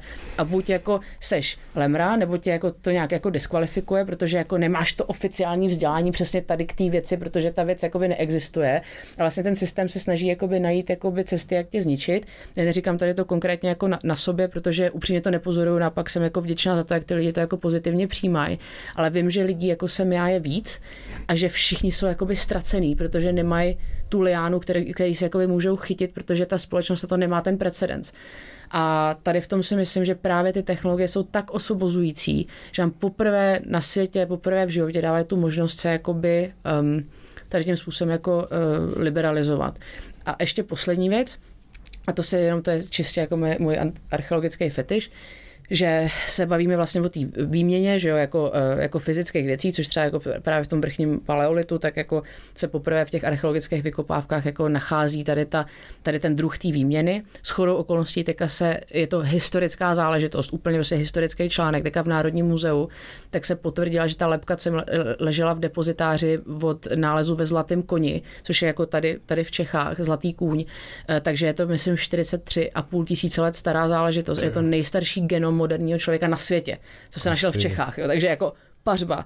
A oni to definují tím, že jako koukají na dílku neandertalského DNA, která je v té DNA jakoby v té lepce. Takže třeba neandertalci a lidi se jako velmi jako, jako křížili, takže tam ta výměna třeba probíhala, ale neandertálci za sebou tady tu archeologickou stopu ne, jako nezanechávají. Ale to neznamená, že nebyly jakoby um, moderní z hlediska chování, že se třeba jako nespívali, ale jak to uchováš že, archeologicky.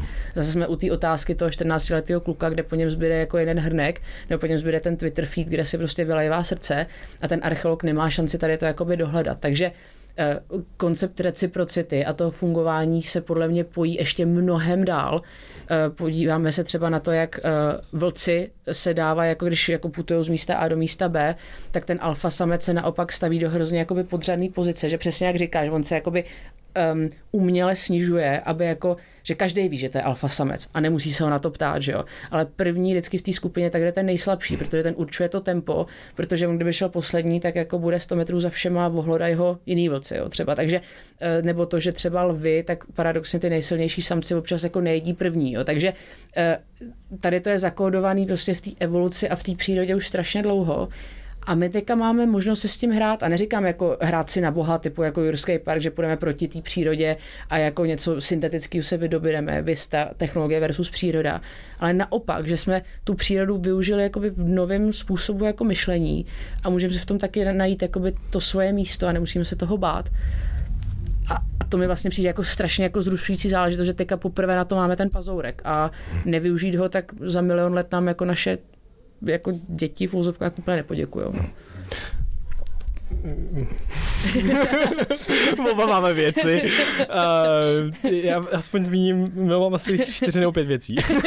jo, Pamatuj si, já ti předám slovo potom a nenecháme chvilku sám mluvit, tak jo. Uh, takže, první věc. Uh, ty si popisovala to, jak vlastně uh, se ti, se ti neděje vlastně to, že není to v těch tabulkách, teda, že jsem Sara a dělám archeologii v AI a tak dále. A to je super, to mě těší. Nám se to taky vlastně neděje, že jsme divní a děláme prostě, mluvíme do mikrofonu nebo povídáme si u čaje. A teďka ale jako je ta druhá stránka věci, kterou já nevím, jestli pocituješ, ale já osobně jo a pocitil jsem ji dvakrát, třikrát intenzivně v mém životě. A to bylo to, že Přesně, jakože i, přesto, že jsem na sobě neměl nějaký velký tlak, jakože budeš doktor nebo budeš něco, něco, něco, tak stejně tam ten tlak trošku z té rodiny je, ale hlavně tam je tlak z té společnosti. A já úplně vnímám a úplně to cítím, jako každým rokem mám nějaký období, kdy si říkám jako, a, a, a nějak sám sebe nehodnotím, ale mám tam na sebe takový tlak, jako že co vlastně děláš, že to jako, je to jako reálně, jako že ty nic, ty nic vlastně neděláš. a vlastně jako by tohle je hustý, protože já dělám nějaký věci a je to vlastně docela náročný, jakože i časově a kognitivně a to jde, ale prostě je to jiný, je to jiný než tohle a já si musím připomínat, že ta jiná jinost není špatně, hmm. že to je právě dobře a mám taky v sobě velice hluboko tohle nějakým způsobem zakořeněn. Takže to je tohle, co pak jsem tě se chtěl zeptat, jestli tohle taky třeba někdy jako cítíš vlastně, uh, tenhle ten tlak. Uh, a potom jsem chtěl a myšlen, zase dám takový uh, naviják a to je na to, uh, na smysl, protože s tou prací s tím jasně daným úkolem, to zase máme rádi mentální model gamifikace, jak si hacknout trošičku realitu, je, že si gamif, gamifikuješ, takže všechno, co děláš, má nějaký jasně, jasný progres, ty ho jenom nevidíš, takže si nainstaluješ do svého eh, vědomí, podvědomí nějaký progres bar v jakýkoliv činnosti. No a potom další jako Uh, další aspekt gamifikace je jasně daný úkol, ať je to hlavní nebo side quest. A to je ta práce, že jo? Přesně, hele, tady sedni, tady to dělej a prostě budeš to odměňovaný mimochodem peníze nějaká měna je jedna z nejlepších gamifikačních pomůcek. Proto jsme jako lidstvo vystřelili do vesmíru, protože jasně víš, co za to přesně dostaneš, můžeš to naschromažďovat, že jo, a vidíš, máš ty jakoby levely, prostě ten progress bar. No a A uh, teďka teda ta otázka potom na tebe s tím, s tím jako smyslem a prací vlastně, protože si myslím, že tady už teďka je nějaká krize smyslu jakási, kterou my jsme rozebírali celý smysl plný sérii. A potom poslední věc, Naval Ravikant, teď jsem s ním poslouchal podcast, nevím, jestli ho znáš, takový Eh, techno e, e, evangelist a úplně neznám. hrozně... Já bych mohla přestírat, že já bych byla hustá, neznám, pardon. Jo, je, to, je to, doporučujeme Naval Ravikant, mm. možná úplně nej, největší signál vytažený z celého, ze vště, veškerého moudrosti je Naval bot na Twitteru. Mm. Uh, takže sledovat, sledovat tenhle Twitter, takhle jsme se jmenuje, že jo. jo. No a tam on vlastně teďka povídal, když jsem poslouchal jeden podcast s ním o tom, že se budeme vracet k těm právě menším ostrůvkům, mm-hmm. kdy vlastně ty máš, um, ty chceš být jako svobodný a dělat si vlastně věci, ale ty ztrácíš svobodu v čím větším uh, větším systému se nacházíš. Pokud jsi obrovským korporátu, tak už máš na všechno dané tabulky, toto, mhm. tady si sedni a dělej tu práci. Pak se posuneš možná vejš, máš nějakou kreativní práci, ale furt docházíš do práce, máš nějaký lidi pod sebou nebo nad sebou a tak mhm. dále. No a teďka on povídá právě krásně o tom, že to je, uh, že to je nějaký kompromis mezi tím, kolik zase stojí výměna vlastně informace a složitost toho, jestli si najdu, na, najmu uh, nějakýho týpka, který mi to udělá na netu prostě za buď levnějš a tak a teďka je kompromis mezi tím, jak je to náročný někoho sehnat a jak je mm. náročný někoho mít dlouhodobě 9 to 5 prostě práci. A teďka on právě povídá, že zase jsme u transferu informací, že se to zlehčuje a že právě bude fakt jako, že kvalitní gig economy, že se dostaneš do takových spíš jako menších ostrovků, kde můžeš mít daleko větší svobodu. Jo, no, že vlastně, jak si přesně no. o tom mluvila, chci tamhle to odtamtať, tamhle to odtamtať a prostě si vybereš, kdy budeš pracovat, co budeš dělat a tak dále. Že to si myslím, že ten, ten aspekt toho, který by tam v tom měl být daný. A další věc je, a místo třeba, když jsme tady zmínili jako nějakou AI, nahrazování prací a tak dále, hmm. že bychom měli jako distribuovat ty vlastně peníze který, že ten strach si myslím, že je v tom, že tu AI nebo tu technologii, která, která bude nahrazovat uh, ty práce, že to bude vlastně nějaký monopol a že ten vlastně bude ještě víc diverzifikovat hmm. společnost. Hmm. Takže vlastně ten strach si myslím, že je nějaký takovýhle, nebo já mám takovýhle strach jako hmm. reálný. Myslím si, že by to měl tenhle monopol distribuovat pát, potom zpátky a je hustý, že třeba jednotlivci, kteří vytvořili uh, nějaký mění nebo nějaký fungující systém, i třeba podcastový, jako třeba Sameris, tak dokáže dává 10% všech svých příjmů zpátky nějakým prostě uh, filantropickým organizacím nebo, hmm. nebo prostě nějakým charitám a tak dále. A tohle může dělat samozřejmě potom víc lidí. A když ten monopol potom distribuje ty peníze zpátky, tak co vlastně ty lidi budou dělat? A ten argument byl takový, že není to tak, že jakoby nic neděláš, že hmm. sedíš na prdeli hmm. a a tak jako dobrý, no to by se prostě unudil, že jo, pravděpodobně. Hmm. Tak si jako něco vytvoříš a pravděpodobně ty peníze by se mohly investovat do toho, do nějaký rekvalifikace. Jo, mm. že vlastně prostě, hej, chceš mm. být malíř nebo cokoliv, jo, nebo chceš programátor, tak prostě, hele, stojí ten kurz jako 10 000 dolarů, ale tady ho máš za free prostě, protože na to jsou ty peníze. A nemusí to být tak, že nic neděláš, ale že se učíš nové věci a zjišťuješ mm. věci a tak dále. Nebo něco, co tě jako naplňuje prostě. Takže to jsou takové jako myšlenky k těmhle. Mám jich víc, ale už nechám, uh, nechám slovo vám, vám dvěma teďka.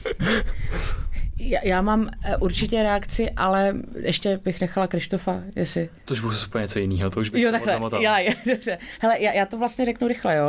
Uh, rychle, myslím 15 minut bude stačit. ne, ne. Um, já třeba mám obrovský problém tady v tom s tou, nebo ne startupovou komunitou, protože já ty lidi miluju a miluju ideu startupu, jo. Ale tam zase způsob, kterým funguje ten proces od ideace do toho, že prostě musíš jít žebrat k investorům, protože prostě potřebuješ jako podpořit ten nápad, tak tam je číslo jedna ten produkt. Jo, prostě potřebuješ mít produkt.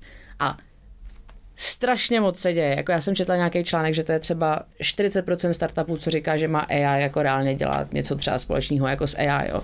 Že tam jako je takový fetiš toho produktu, že vlastně uh, bez toho, te, přesně to říkáš správně, kolikrát lidi řeknou, co ty vlastně děláš a řeknou, ty se, jo, jako kolikrát jsem si ty, ty se vykecáváš, jo? tak jako to, to, by, to, bych jako dokázal taky. A říkám jako, OK, a pak ty si připadáš jako totální vůl, protože přijdeš domů, říkáš si, já jsem dneska pracoval třeba 18 hodin, jo? Fakt, fakt se mi to jako běž, běžně stává. A teďka ty pracuješ 18 hodin, uděláš třeba během dne čtyři osvětové přednášky, samozřejmě zadarmo, a to neříkám, protože jsem nějaký ty, ty tady jako mesiáš, ale protože mi to přijde jako samozřejmě, že když prostě střední škola na to nemá peníze, že to prostě uděláš zadarmo a jako těm, těm dětskám to předáš. A ty si řekneš, no jo, ale já vlastně jako nemám produkt, tak bych měl mít aspoň jako tedy webové stránky a tu doménu teda, aby se jako neřeklo. A pak si říkáš, ty proč jo? A vlastně jako je hrozný, že na jednu stranu hrozný, na jednu stranu skvělý, že třeba ta hra na chaosu je takový jako ohraničený produkt, který najednou ty lidi si řeknou, jo, tak to je série, jo, tak hustý, tak už jako vím, co dělá, jo. A je to strašně složitý, když jako člověk se snaží propojovat, tak ty lidi buď chápou A nebo B, ale nechápou tu vazbu mezi A a B. Paradoxně, mě tady to přijde, já tady to hodně řeším právě s Tomášem Mikulovem, který už jste taky měli jako, uh, jako hosta, který je super prostě týpek, uh, neuvěřitelně chytrý, zároveň jako o těch věcech umí uvažovat jako vlastně hrozně jednoduše. A, a to podle mě jsou takový ty univerzály, který potom, když chceme vytvořit obecnou umělou inteligenci, jak se tam můžeme dostat. Že mě vlastně nejde o to, umělá inteligence často právě řeší tu spojitost mezi A a B, ale ta spojitost sama o sobě se často jakoby neřeší. A mě i jako na té decentralizované společnosti přijdou zajímavé ty vazby. A to je to nekvantifikovatelný. To je ten transfer těch informací, který vlastně my neumíme zapsat, protože jako na to nemáme tu, ale třeba je nějaký národ někde na světě, který to umí popisovat. Jako jsou prostě národy, který vnímají čas cyklicky a ne lineárně. Jo. Takže to, tady, tady ty vazby mi přijdou jako strašně zajímavý. A on třeba, já nechci o tom moc mluvit, protože za A tomu vůbec nerozumím eh, tak, jak on, a za B to jsou tak jako senzitivní věci, ale ta jeho výzkumná skupina Artemis, tak se vlastně věnuje eh, emulaci evoluce a jako emergentních patern a vlastně toho useful chaosu, které je ta obecná umělá inteligence, protože takhle jsme vznikli jako by my lidi. Jo. A já se tady tomu snažím věnovat zase jako z hlediska toho vzdělávání. Jako, mě jedno, jestli jako vzdělám někoho, kdo dělá keramiku nebo balet nebo tamhle prostě astrofyziku, ale jako právě ta diverzita, a ne nucená diverzita skrz jako kvóty, protože si chce někdo připadat hustě, ale jako ta přirozená diverzita a ten přirozený chaos, jak jsou každá prostě, každý začátek civilizace, tak má svoji jako chaos origin theory, jo, že jako vždycky tam byl chaos a pak z toho jako něco vzniklo. Takže takhle já si myslím, že se musí přistupovat k tomu i teď a že ten covid naopak tomu strašně pomohl. A ty lidi s tím právě jako neumí pracovat, protože to není ten produkt. Jo. Chaos není produkt, vzdělávání není produkt. Jo. Takový to, že někoho s někým propojíš, není produkt. Tvorba komunity není produkt. Proč ne? protože z toho může vzniknout jako tisíc produktů, ale ty nemáš šanci kvantifikovat v tom KPIčku, který musíš ukázat těm investorům, že já jsem udělala přednášku na střední škole a tam jednomu dítěti třeba něco seplo a potom se šlo něco dohledat, pak to řeklo svý mamince, pak se o tom půl roku bavili a teďka za deset let má prostě startup. To nedohledáš, že jo? Pokud to nebudeš inteligentně digitalizovat a pokud na to nenasadíš jakoby nějaký matchmaking, prostě zajímavý rekomendační třeba algoritmy, který tady ty relevantní informace a relevantní lidi budou propojovat. A my tady to děláme třeba v rámci těch hackathonů nebo třeba v rámci Meta univerzity, kde by člověk měl celoživotní vzdělávání, kde od školky až do svých 90 let ty můžeš trackovat soft skilly, cokoliv, jako, vý, jako i pomocí gamifikace, tokenizace. A vlastně se můžeš podívat v 35 a říct si, ty vole, ve školce mě bavilo prostě jako tady si plácat z plastelíny a teďka jsem jako třeba umělec, asi jsem tam jako už tomu měl nějakou genetickou predispozici, hustý. A částečně jsem se paralelně naučil, jak fungují proudové motory, hustý. Ale můžeš to nějak trackovat, jo? když teďka dostaneš prostě maturitní vysvědčení, jak Jouda, pak dostaneš tamhle jako zaměstnanec měsíce někde v nějakém korporátu a mezi tím tu spojitost najít je jako strašně složitý. Takže mapování spojitostí je pro mě hrozně důležitý a e, právě myslím, že ten internet, kde tady ty spojitosti se právě paradoxně jako trackujou, tak jako myslím, že k tomu může být může jako hodně zajímavé jako tool. Um, tak to je jako jedna věc. Druhá věc je taková ta přirozenost a navrácení jakoby k té evoluci. Já tady to fakt vidím v rámci paralelní polis, protože paralelní polis vlastně nemá produkt, protože uh, jedna paralýza paralelní polis je ta, že lidi říkají jako, no a teda co je ta vaše teze? A ty, když jim řekneš, tady není teze, tady je jenom fyzický prostor, kde se mají ty otázky pokládat a my vám na ně cíleně nechceme odpovědět, tak ty lidi, no počkej, dostanou nějaký jako pdf Říkám, nedostaneš prd, nedostaneš vůbec nic, dostaneš to, že tady máš prostor a dáš si kafe a pokecáš se o tom a on, a ty, ty lidi jako vlastně nevědí vůbec, co s tím mají dělat, takže mám právo na svůj vlastní názor, to je jako hustý. Jenže potom ty, jak jako nemáš, jak nemáš to desatero, co těm lidem můžeš předat, tak je vlastně najednou hrozně složitý. Ale paradoxně Polis bez jakýkoliv státních grantů, bez jako čehokoliv, tak přežila covid. Tady ten barák stojí 300 tisíc jako v, v provozu každý měsíc. A ona to přežila a jako je na tom vlastně paradoxně líp než kdy předtím. A je to kvůli tomu, že, že se jako lidi dostávali do situace, kdy máš jako, seš v mínusu, zbývá ti jako pár korun na účtě a ty se musíš dostat do té primár, primární úplně jako opičí fáze, kde vlastně vymýšlíš totální heky, abys přežil. Že nevymýšlíš heky, teda takhle by to možná chtěli, tak to uděláme, protože to vypadá dobře, nebo nemáš to sebevědomí to udělat, protože už ti nic jiného nezbývá. Tak buď prostě zaplatíš ten nájem, nebo jako končí projekt. Jo. A tady ta hrana, vlastně myslím, že byla pro spousta projektů hrozně jako osvěžující, že najednou si uvědomili, jde to i takhle. A no, takže tak. Ale to, to je úplně jak vlastně core myšlenka antifragility, což hmm. je mentální model Nasima, Nasima Taleba, hmm. že vlastně jsou nějaké jako fragilní systémy, které jsou křehký a pod nějakým hmm. nápadem stresu se rozpadají. Potom jsou antifragilní systémy. Hmm. Jak poznáš fragilní systém, křehký systém od toho antifragilního je, že cokoliv, co je před tebou, ať už to je věc, myšlenka, systém, cokoliv jiného, tvoje zdraví, tak to podrobuješ nějakým dávkám jako různého stresu a řekněme takového evolučního tlaku. Hmm. Že evoluce je jenom, že působí evoluční tlak na tvoje přežití a ty se mu musíš přizpůsobit. Jakmile přestane působit evoluční tlak, tak najednou prostě tam nachází jako stagnace. A nebo velmi úspěšná strategie, jako je třeba krokodýl, což ty jsi ho nazvala někde jako prostě no. evolučním tankem, jako v moderní přírodě, což, což se mi líbí. Takže buď tam brutálně dobrá evoluční strategie, která hmm. prostě, když přicházejí různé podmínky, což se taky ukáže časem, tak přežije. A nebo prostě máš jako nějakou iluzi, brutálně mm. dobrý evoluční strategie a přitom máš jenom fragilní systém, který prostě stagnuje, protože kolem není dostatečně moc stresorů. A jakmile se ten stresor objeví, tak se mm-hmm. jako, tak, jak se, tak se rozličí, jsi krokodýr nebo T-Rex, jo? Mm. jo? Že prostě buď chcípneš, anebo prostě jako přežiješ jako další generace. Že prostě to se mi líbí, jako máš nějaký systém a důvěřuješ mu a věříš tu myšlenku toho systému, tak přece protože miluješ ten systém, tak ho budeš vystavovat těm stresorům. Já miluju svoje tělo, miluju svoje zdraví a proto mu budu dávat zabrat. Proto prostě se budu testovat v těch jako nepřirozených podmínkách, který bych se řekl, ty vole, kdo prostě půjde, já nevím, na sněžku jako eh, v tričku, jo, mm, a mm. tohle. A prostě půjdeš tam, protože chceš testovat ten svůj systém, aby byl antifragilní, aby se zlepšoval na základě stresoru, když k němu přijde, protože tohle to je jako úspěšná strategie té evoluce, mm. že prostě ten systém se musí zlepšovat na základě těch jako, řekněme, náhodných, špatných, chaotických podmínek. Jo. Že chaos tady bude vždycky a abych použil, použil slova Alana Vodce, tak jediná jistota v životě je ta nejistota. Hmm. A ty ideálně se jí musíš přizpůsobovat tou flexibilitou.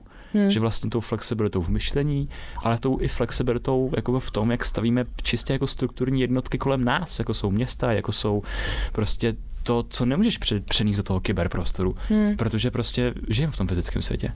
Přesně.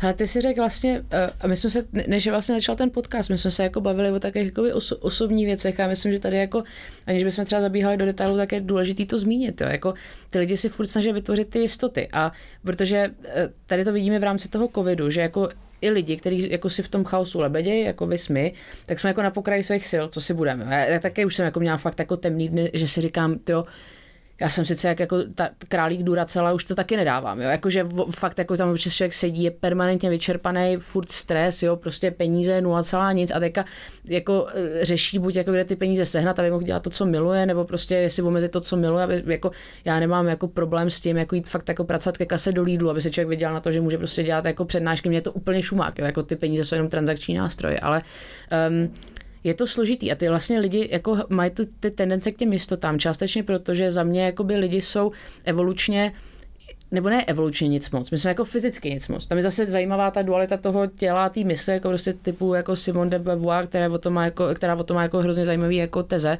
ale uh, že jako chlupy nic moc, zuby nic moc, oči nic moc, čich nic moc, jako jsme taky jako trošku jako pofiderní, ale mozek super. Ale ta jakoby spása i jako uh, zkáza toho našeho mozku je, že jako přemýšlíme hodně do důsledku. Jo? Že my se ocitneme v nějaké situaci a v ní se snažíme vytvořit tu jako nějakou pseudojistotu, aby jsme tu situaci a jako tu nejistotu vlastně přežili. Jo? Takže prostě vztah. Hm, podvede mě ten člověk nebo ne? Jo, otázka prostě. Mám v tom vztahu být nebo ne? Mám do toho investovat nebo ne? Protože jako ten čas je omezený, tak jako mám to dělat nebo to nemám dělat, jo? Tady ta práce, vyhodí mě nebo mě nevyhoděj? Mám tam chodit, nemám tam chodit, jo? E, tady ta škola, je to obrovský risk. Mám se ho vzít nebo se ho nemám vzít? Jo? Mám se tady vzepět rodičům, nemám se jim vzepět. A to jsou prostě takovéhle jako věci, kvůli kterým vzniklo náboženství, kvůli kterým vznikají tady ty skupiny, tady ty ostrůvky, že ty podobní lidi se hledají a vlastně se ujišťují v tom, že to, co dělají, tak není úplný psycho. Jo? A tady to v tom ten internet je úplně spásný, protože člověk pozná jakoby lidi, kteří mu dávají tu validitu v tom, co dělá. A tady ten mentální klid a vede to zpátky k tomu sebevědomí, že člověk potřebuje najít to sebevědomí v tom, aby jako mohl dělat to, co dělá. A uh, mně právě přijde strašně legrační tady v tom zapojení té umělé inteligence, že spousta třeba využití strojového učení, tak je právě predikce, která dává třeba biznisům tu jistotu, kterou oni potom plácnou. Jo? Uh, Vemte si, že třeba chcete uh, měřit predictive maintenance v Industry 4.0, 150 buzzwordů jako v jednom, jestli se jim bude, budou rozbíjet kogenerační přístroje. A teďka oni jsou závislí na tom, že jim ty kogeneračky běží a vyrábějí prostě elektřinu. A teďka oni mají nějakého velkého investora, který jim dává nějaký peníze, ale řekne třeba, když jim tady ty kogeneračky jako nepoběžejí, tak oni vám jako nedají tu investici, jo, nebo vám jako eh, nedostanete evropský fondy. A oni potřebují za tou Evropskou unii a říct, my tady máme studii, úplně jako rostu z toho, studii, která řekne, že se 70% jistotou přežije 60% kogeneraček do roku 2025. A oni potřebují tady ty arbitrární čísla, protože, jak jsem říkal, jsme závisí na produktech, tak jsme závisí jako na číslech a takový to jako, že kritický myšlení rovná se, že tam musíš dát jako citovat čtyři články z Guardianu, jinak jako to není kritický myšlení, to mě úplně prostě jako vždycky fascinuje. Kritický myšlení může být i na bázi jako anekdotální a to neříkám konspirační teorie, ale to znamená, že třeba jako osobní prožitek má taky nějakou validitu. A hrozně mě vadí tady na té společnosti, že se to jako diskvalifikuje, že jako tvůj život vlastně neznamená nic, pokud jako necituješ 80 studií random lidí, co to udělali na bázi osobního prožitku, tak to jako nemá jako validitu. A to je, to je zase jako separátní diskuze, ale že vlastně ta umělá inteligence slouží jako často místo té víry, jako taková ta umělá berlička, že to poskytuje často velmi pofidérně data, aby ty firmy mohly opodstatnit to místo v tom ekosystému. Že oni řeknou, jo, my ale s 80% jistotou nekrachneme. To je jak sportkat, jo. jo a, a, vlastně jako když se podíváš často jak na to, jak je ta umělá inteligence dělaná, nebo ty algoritmy, tak to je taky jako na, na koleně zbastlený, že jo, v garáži. A e, já právě nechci, aby se AI vnímala tady tím spasitelským jako silver bullet stylem, že vám to dá ty čísla, které potřebujete do těch tabulek, abyste byli schopni přežít, ale že je to to, co vás třeba propojí s tím zbytkem těch šamanů po světě a vy si potom můžete jako udělat svůj vlastní stát a jako kašlete na to a dělejte si jako svoje firmy a svoje predikce, je mi to úplně jedno. A e, tady to zatím ta společnost úplně jako nevnímá, ale já doufám, že časem, jo. Mm-hmm. No. A co se teď můžeme opřít v tom chaosu? Eh, no o sebe. O sebe, no. Eh, a ne, nemyslím to chraň Bůh nějak jako samožersky nebo jako individualisticky, nebo protože já třeba jako se, um, já mám třeba hrozně ráda psy, takže jako, jako hroznou jistotu mi poskytuje jako můj pes. Jo, já vím, že to je jako prostě třeba blbý, nebo nechce být takový ten magor, co jako uh, adoruje svého psa, jak jako nějaký takový ten hysterický blázen a prostě dává mu růžový mašle kolem krku, ale třeba jako můj pes mi poskytuje obrovskou jistotu, protože on vlastně má každý den úplně stejné potřeby a má mě furt úplně stejně rád a jako pokud ho člověk nějakým způsobem nezradí, což by nikdy si neuměl ani jako představit, že to je že pes. A s chodou okolností koevoluce lidí a psů je strašně zajímavá věc. To je můj bývalý profesor, profesor Peter Mitchell, tak napsal na to knihu uh, o, o psech, jako to, že se vlastně kovy víme 130 tisíc let zhruba. Takže tak, a ta epigenetika tam, koexistence jako se psema je jako hrozně zajímavá, ale to zase, zase na další povídání. Um, pak samozřejmě jako rodina nějakým způsobem, občas jako ta rodina jako uh, znám třeba kamarády, kde to jako není možný ta symbioza, tak pak potom samozřejmě nějaký kamarády, který si jako člověk vybere, najde uh, a ale člověk musí být jako jistý v těch kramflecích, jo, protože když si není jistý sám v sobě, tak pak si najde pseudokamarády, pseudorodinu, prostě pseudoidentitu a skončí nešťastný. A e, myslím si, že jako nemusí se člověk stydět za to, že si nejdřív jakoby opře sám po sebe, najde si ten je to jak ten, um, já pardon, že jako Zimmermana zase cituju, ale jak je tam ta přednáška na ten solipsismus, uh, jak vlastně ten Zimmerman je ta díra jako v tom papíru, která se rozpíná nebo jako, nebo jako dává dohromady a je to ten solipsismus versus externismus, tak jako když si najdete tu díru v tom chaosu, která nějak jako se rozpíná, jako spíná zpátky, ale víte, co jsou ty hranice vás samotných, tak pak můžete to okolí jako kolem přizpůsobit. ale když to nevíte a když je každý den ta díra úplně jiná nebo jinde nebo je jich deset, tak jako eh, najednou vy jste jako schizofrení a jako máte to nízký sebevědomí a já nechci, aby to tady to znělo nějak jako chraň Bůh EZO, ale najít jako tu vnitřní sílu, což je to, co jsem měl za poslední rok třeba, tak to vnímám jako hrozně důležitý. No. Jo, jakože mít ty eh, pilíře, o který se vlastně můžeš jako opřít, nebo minimálně jakoby to dno, na který máš jistotu, že vždycky spadneš, když jako jo, v tom chaosu nějakým způsobem jo. začneš lítat. Že to mi připadá, to mi připadá uh, skvělý. A jenom uh, navážu na, na to jako osobní rovinu, že mi mm. mně připadá, že když se tak jakoby bavím s někým, kdo je hodně jako na mojí vlně, eh, nebo na naší vlně, takže hodně z těch lidí má takový hodně široký zápřah a jsou takový právě uzdičky chaosu v tom jako dnešním světě. Možná, že i když se podíváš jako do kohokoliv, tak je to takový uzdíček chaosu, jenom o tom jako neví. Hmm. Jo, že prostě to, my jsme hrozně komplexní jakoby bytosti a vůbec smysl je komplexní, co se v ní všechno jakoby udává za jeden den a jako tam, tam nejsou jako hranice. Tam prostě hmm. co do tebe jednou v, v, jakoby vejde, tak se ti někde uchytí prostě na nějaký liáně a prostě v té mysli ti to jako zůstane a nevíš, jako kdy se to třeba jako objeví, v jakém, hmm. v jakém rámci vnímání světa v budoucnu, že jo. A, a jenom tady vlastně mi připadá, že jak lidi chodí jako takový ty uzlíčky chaosu tím světem, tak třeba já jsem takový uzlíček chaosu, že, že taky jako mám problém s tím se definovat, co mě baví, co mě zajímá. Nejsem člověk, jakoby, co dělá podcast. To je jedna z těch částí, jedna z mých mm. identit. A teď, co mě definuje a zajímá, je to, co čistě souvisí s mým přežitím a s mojí lidskostí. Mě zajímají problémy, které se mě dotýkají z různých částí. To je to, co mi do toho mýho chaosu vtejká. Já se musím zajímat o ten svět okolem sebe. Já se musím zajímat o systém, ve kterém funguji. Já se musím zajímat o existenciální risky potenciální budoucnosti, hmm. protože se mi to do, jakoby dotýká nejen jako člověka, ale jako lidského druhu. A na druhé straně ty týmince tak je zároveň, tyjo, já jsem totálně vystřelený do vesmíru z toho, že jsme to jako lidi dotáhli až sem. Hmm. Že prostě jsem hmm. se vůbec jako narodil. Že existuju ve středu Evropy, kde tady si můžu žít víceméně jak král a živit se právě hmm. tím, že nahrávám podcast hmm. víceméně. Hmm. hmm. Že můžu si razit tu cestu, že mě napadla nějaká random myšlenka ve speše. A já jsem si řekl, hey, what if?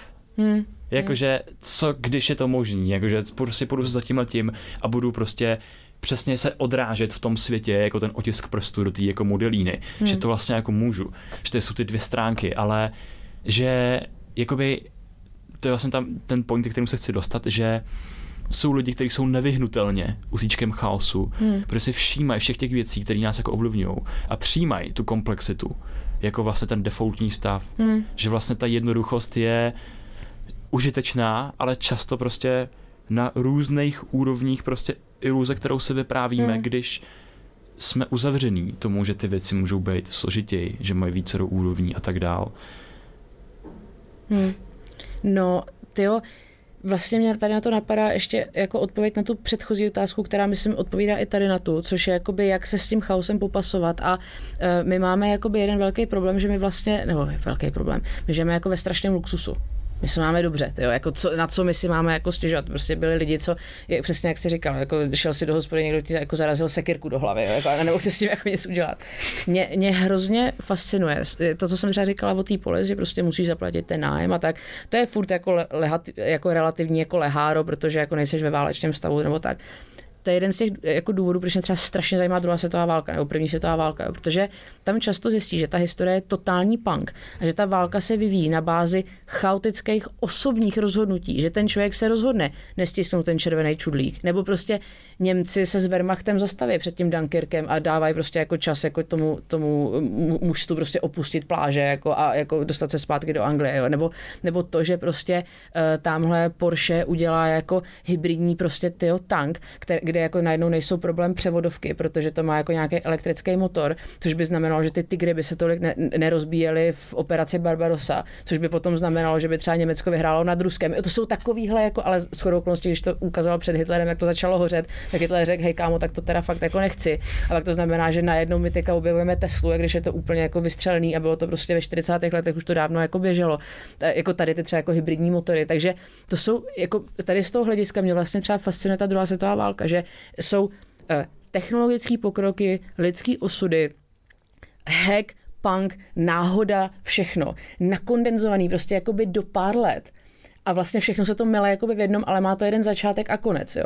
Když to my žijeme v takovém jakoby kontinuálním, Ježíšmarja, teďka nechce by to znělo jako, že měli bychom mít další jako světovou válku, to vůbec ne. Jenom jako, že uh, odpověď na tvoji předchozí otázku, co nám pomáhá přežít v tom v chaosu, tak je uvědomění sebe sama, ale druhá věc je studování té historie. A mě strašně oxiduje, že právě třeba jako v Čechách, tak je ta historie vnímána jako, kdy byla, kdy byla postavená hladová zeď. Když to nevíš, tak neznáš historii. Ne. Historie je jakoby vývoj lidstva a hledání těch patern. Ono to není o nic jiný, než jako hledání obecný umělý inteligence. My když si třeba jako povídáme s Tomášem Mikolovem, tak uh, on uh, jako třeba jako mluví jako často o věcech, které já jsem často slýchala v přednáškách archeologie. Jo. To jsou jako fakt jako hodně podobné jako principy a ty emergentní paterny toho chaosu, tak jenom, že sbíráš ty data o těch lidech a o, to, jak, o tom, jak ty lidi fungují, jak společnosti fungují a třeba překlápíš to do nějakého kódu, jo. ale ono to není jako tak jiný. To jsou furt ty stejné metafyzikální otázky, na které se ptali lidi v 17. 15. století, 3000 let před Kristem systém, akorát na to neměli ty technologie. Ty technologie se mění. A tady to si myslím právě, že zase se jako propojuje ta technologizace společnosti jako s tím přežitím v tom chaosu. Že ty, když jako to máš najednou před sebou a umíš si ty informace vybrat, protřídit, uh, nějak se v nich jako orientovat, tak získáš právě tu uh, sebedůvěru, sebehodnotu a vlastně takovou tu důstojnost, že ty si vybereš, jaký informace a jaký švýcarský nůž si vymeš, aby se probil tou džunglí a tím chaosem. Ale ty si to vybereš. A ne, že prostě přijde jako státní kurikulum a řekne, tady máš školní kurikulum a pokud se nenaučíš o Karlu IV., tak nechápeš, že historie dostaneš pětku. Jo, proč? A uh, no, takže tak. Tady máme jenom ještě takovou komplexní myšlenku, kterou nevím, jestli se mi podaří nějakým způsobem vydat ven, ale že teda má co dočinění s nějakou jako um, zase se vracíme k té paralelitě, jo, mm-hmm. k mhm. nějakému paralelnímu směřování, že vlastně my, my máme tendenci vnímat tu linearitu, jak jsme se mm. dostali z místa A do místa B a že z místa Přesně B tak. jdeme přímo do místa C a vede k tomu jenom ta jako jedna, jedna cesta. Mm. Ale právě, co mi připadá, že když se podíváme jako do studia té historie, eh, kde třeba nejsem takový tak silný v kramflecích, ale potom můžeme jít ještě do dale, dalečej, daleko sáhlejší historie, což je prostě jakoby ta evoluce a vidíš tam třeba uh, ten, uh, myslím zase základní slovo z evoluční biologie, ontologický, ne, Maria, to je zase Anička Hagenová. Uh, ten strom, jak se tam vyvíjejí druhy, a roz, roz, filogenetický jo, no, no, strom. No. Máš tam ten filogenetický strom. Teď já sama mě krystalizová jsem hned nevěděla. No. jo, jo. Teď máš prostě ten filogenetický strom, což hmm. je naše jako uh, historie našeho lidského druhu. Jak jsme se dostali z místa A, což byla nějaká prostě ryba v, uh, v Ordoviku, do místa B, což je prostě člověk, který je o uh, 300, 250 milionů let prostě později. Jo. Hmm. A když se na to podíváme, tak tam máš spoustu těch vedlejších větví přece. Tam máš ty ptáky, tam máš prostě toho krokodýla, tohle, tohle, tohle. A my toto všechno studujeme.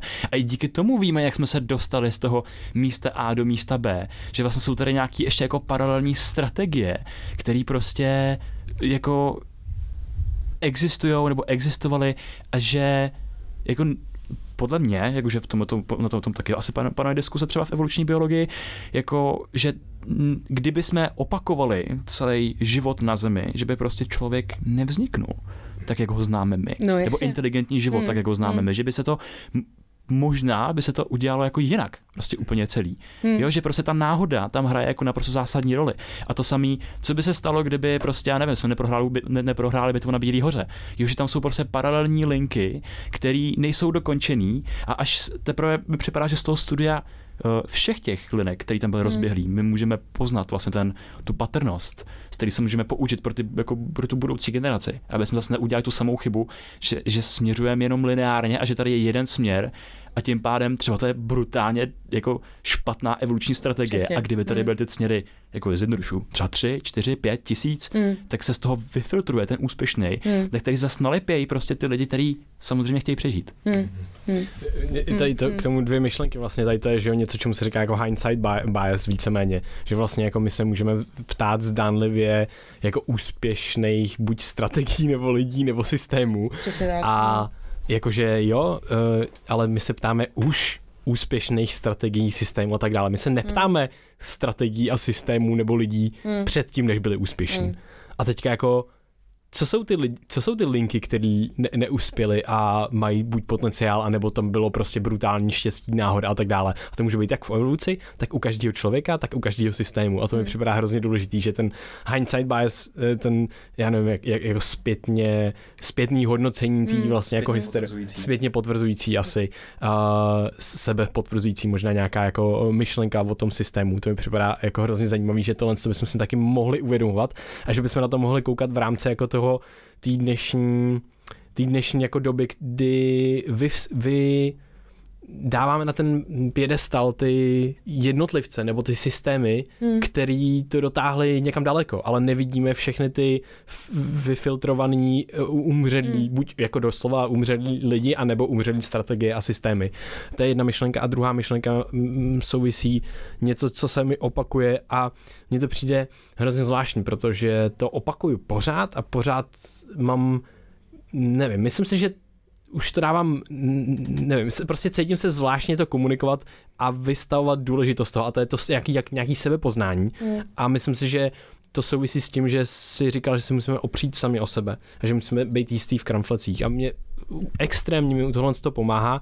A kdyby kdokoliv prostě se třeba cítil pod tlakem z toho vlastně chaosu a z toho množství vlastně jako věcí, které bychom měli, zase je to nějaký tlak, jako hmm. dělat, aby jsme vůbec se mohli nějak smysluplně pohybovat tím hmm. prostorem a hmm. životem, tak prostě fakt je to, jsou to jako jednoduchý zase otázky nebo nějaký filozofický náhledy, jaký nějaký stoický třeba, nebo vytvoření si hodnotového kompasu. Jo, že vlastně i, i stoici třeba po, říkají, jako myslím Seneca říká, nebo Marcus Aurelius, teďka nevím, jeden z nich, že pokud tě to, pokud ti to neovlivnilo charakter, nebo hmm. nějak něco, nebo nezměnilo, nebo, nebo nepoškodilo, nebo tak něco, tak tě to jako vůbec vlastně jako nezasáhlo. Hmm. Jo, že vlastně eh, pokud ano, reaguješ na každou prostě senzaci a svezeš se vždycky na něčem na základě nějakého toho externího tlaku a toho social status biasu, tak jako asi, nevím, možná tam je nějaký třeba jako issue, anebo hmm. nejsi si taky z těch reflexích, ale pokud to děláš nějakým záměrem,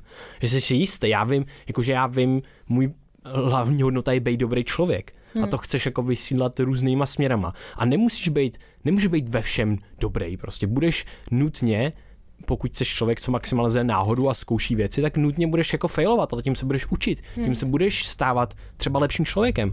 A pokud si seš třeba jistý v některých těchto těch věcech, který máš, ne jako že jo, tak jako budu dobrý člověk, zní to dobře, ale fakt jako, že filozofuješ o tom, fakt jako přemýšlíš hmm. o tom do hloubky, no snažíš se o tom přemýšlet do hloubky, tak potom si myslím, že je ta jistota a opírání se sama o sebe daleko jistější a, a je v tom, je to fakt jako, že ty seš ten, ta směrodatná ten směrodatný, směrodatná věc, je to ta, ten hmm. hodnotový kompas. My máme moc rádi slovo hodnotový kompas, takže no každopádně jenom uh, s tímhle s tím souvisí to, že to sebepoznání je, teďka zase nějaký citát jsem četl, že to je. Ta nejtěžší věc vůbec, jako že to je vlastně velice náročný sám sebe hmm. poznat a že to není taky stálá věc, že se to taky mění vlastně, hmm. že taky podléhá tomu chaosu samozřejmě, jak si Krištof, Krištof říkal, že hezky do tebe jdou ty různé proudy, že jo, hmm. ale ustálit si nějaký a udělat si vlastně, nehledat tu kotvu někde externě, ale najít si ji v sobě.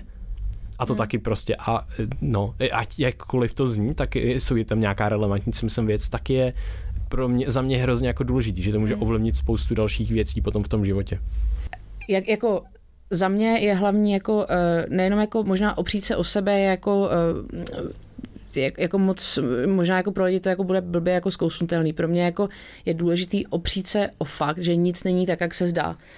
A to neznamená ale konspirační teorie. Jo, jako prostě ty lidi, a já, já to vidím kolem, jak já jsem dlouho pracovala v té politice, tak vidím, že ty lidi, jak jim jako nestačí ten status quo, tak oni nemají jakoby kam se vrtnout, než do těch konspiračních teorií. Jo. Oni jako nemají ten meziprostor, protože oni, e, dobře, pár jich poslouchá Brain New Year, pár jich poslouchá Hranou chaosu, ale jako není to takovej ten prostě, tyjo, maník jako na Instagramu, co má jako 13 milionů sledujících, že jo? protože to je prostě jako to, že propaguješ určitý druh jako rtěnky, protože zase jako ta naše společnost ekonomika jako nějak nastavená. Jo? A třeba to vzdělávání často jako není tak jako sexy produkt, jako co se prodává. Že jo? A jako my všichni tak pracujeme s tím, jak to jako nejlíp prodat, ale neděláme to kvůli prachům, ale dělá dobře, jako chceme všichni poplatit nájem, ale děláme to proto, že to chceme dostat jako škálovatelně mezi co nejvíc lidí. Jo. Prostě mě tady v tom třeba fascinuje PewDiePie. PewDiePie je za mě úplný prostě maník, nebo právě ten Elon Musk, že on jako tím, že dělá to, co dělá, tak inspiruje prostě 40 milionů lidí o tom, aby se naučili, jak funguje prostě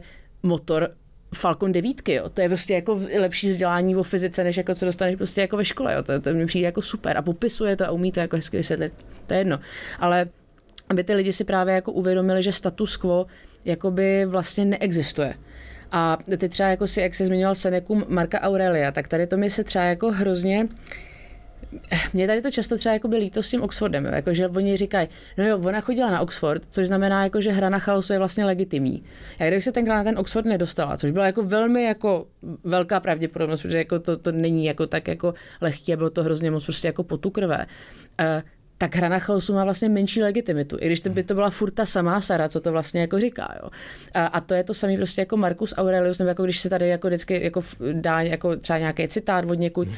když se člověk podívá na to, jak fungoval prostě Řím, tak to je, když se třeba podívá na to, jak fungoval třeba Julius Caesar. Julius Caesar jako za mě já mám jako hro, hro, hrozně ráda, jako je tomu nějaký dobře osobní bias, ale když se na to podíváme jako opravdu trošku zpětně, tak ten maník byl víceméně zodpovědný za genocidu Galů, jako 1 až 2 miliony prostě lidí v té době 2 miliony lidí v Evropě, to je jako docela halda, protože jako Hitler jako zvládnul 6 milionů jako a, a Julius Caesar jako zvládnul 2, což jako je docela na antický svět jako fakt jako velký počet.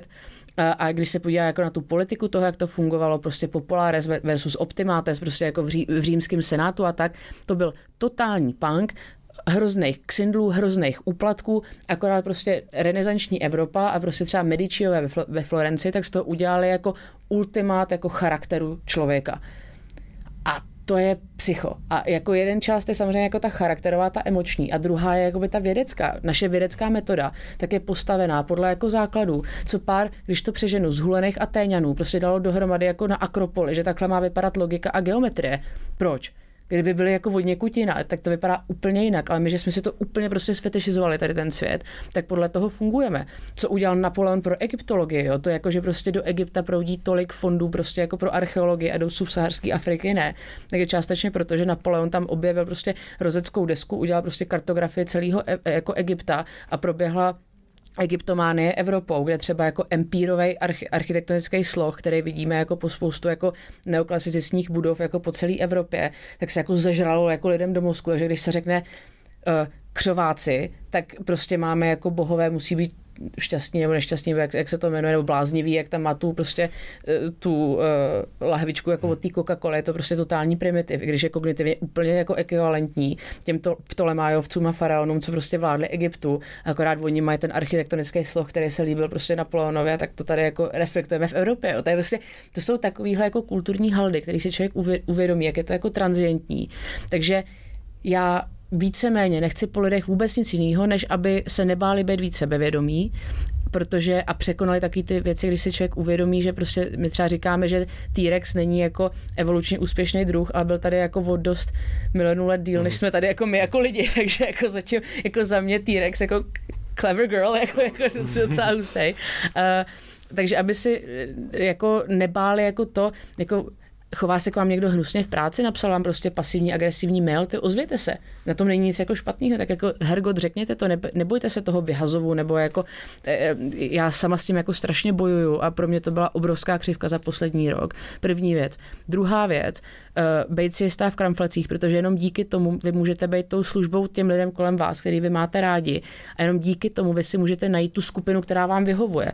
A ne, že prostě budete tady chtít jako ukázat nějakému klukovi nebo holce na ten že jste hrozný hustáci, pak se do té skupiny dostanete, budete se nenávidět, budete nenávidět tu skupinu, protože to prostě není autentický. Jo. Ta autentičnost se teďka hrozně řeší i vlastně v těch politických kampaních, kde vždycky jako nějaká politická kampaň dá jako bardzo mím, jo, a já si to vždycky jako rvu vlasy, ale oni chtějí být autentický, se chtějí těm lidem přiblížit, že? Je to blbě, trapně, ale e, buďte autentický, nebojte se toho. A třetí věc je jako uvědomit si, že ten status quo tak je fakt jako těch modelů za historii lidstva bylo tisíce. A je jich tisíce teďka paralelně na světě, takže si můžete vybrat, co chcete a k tomu se přilnout a nikdo se na vás nebude zlobit a vy budete šťastný.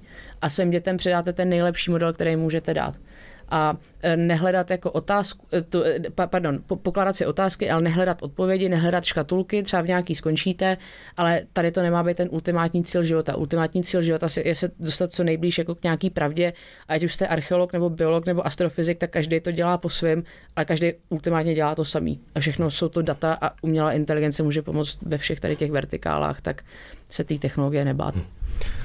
Ty jo, moc, eh, moc děkujeme. Mě k tomu jenom napadá ještě naposledy uh, celý ten podcast. Doufám, že se jako lidi odnesou tu hlavní myšlenku a hlavně jak to vezmou, že to není není, nepřicházíme s žádnýma odpověďma, ale spíš inspiraci na otázky, které se lidi můžou ptát. Jo, spíš to, že my nevíme a snažíme se to zjišťovat a že vlastně bychom chtěli, aby nás bylo víc, kdo se snaží zjišťovat a možná sami sebe inspirovat navzájem třeba. Myslím, že ta, i, i ta naděje, i ta inspirace, ať, ačkoliv je to dost abstraktní, tak se ukazuje se s tím, že to je vlastně dost důležitý. takže, takže tak, takže doufám, že to berete tak, že nemáme od, odpovědi, ale spíš, že se ptáme s váma. Takže Saro, eh, díky moc za úžasný pokec. My jsme si kecali dál, ale čekají rodinní příslušníci, takže pokecáme, pokecáme si za, já nevím, můžeme se sejít za, za chvíli a za něco vytvoříme. Do, do, dopovídáme, protože mám ještě otázky na různé osobně pracovní sféry, které se tak, eh, no, no, takže už nebudu mluvit. Uh, moc děkujeme. Moc děkujeme a měj se krásně. Děkuji kluci a těším se na to dopovídání. Fakt díky moc. Super. Premiere. Premiere.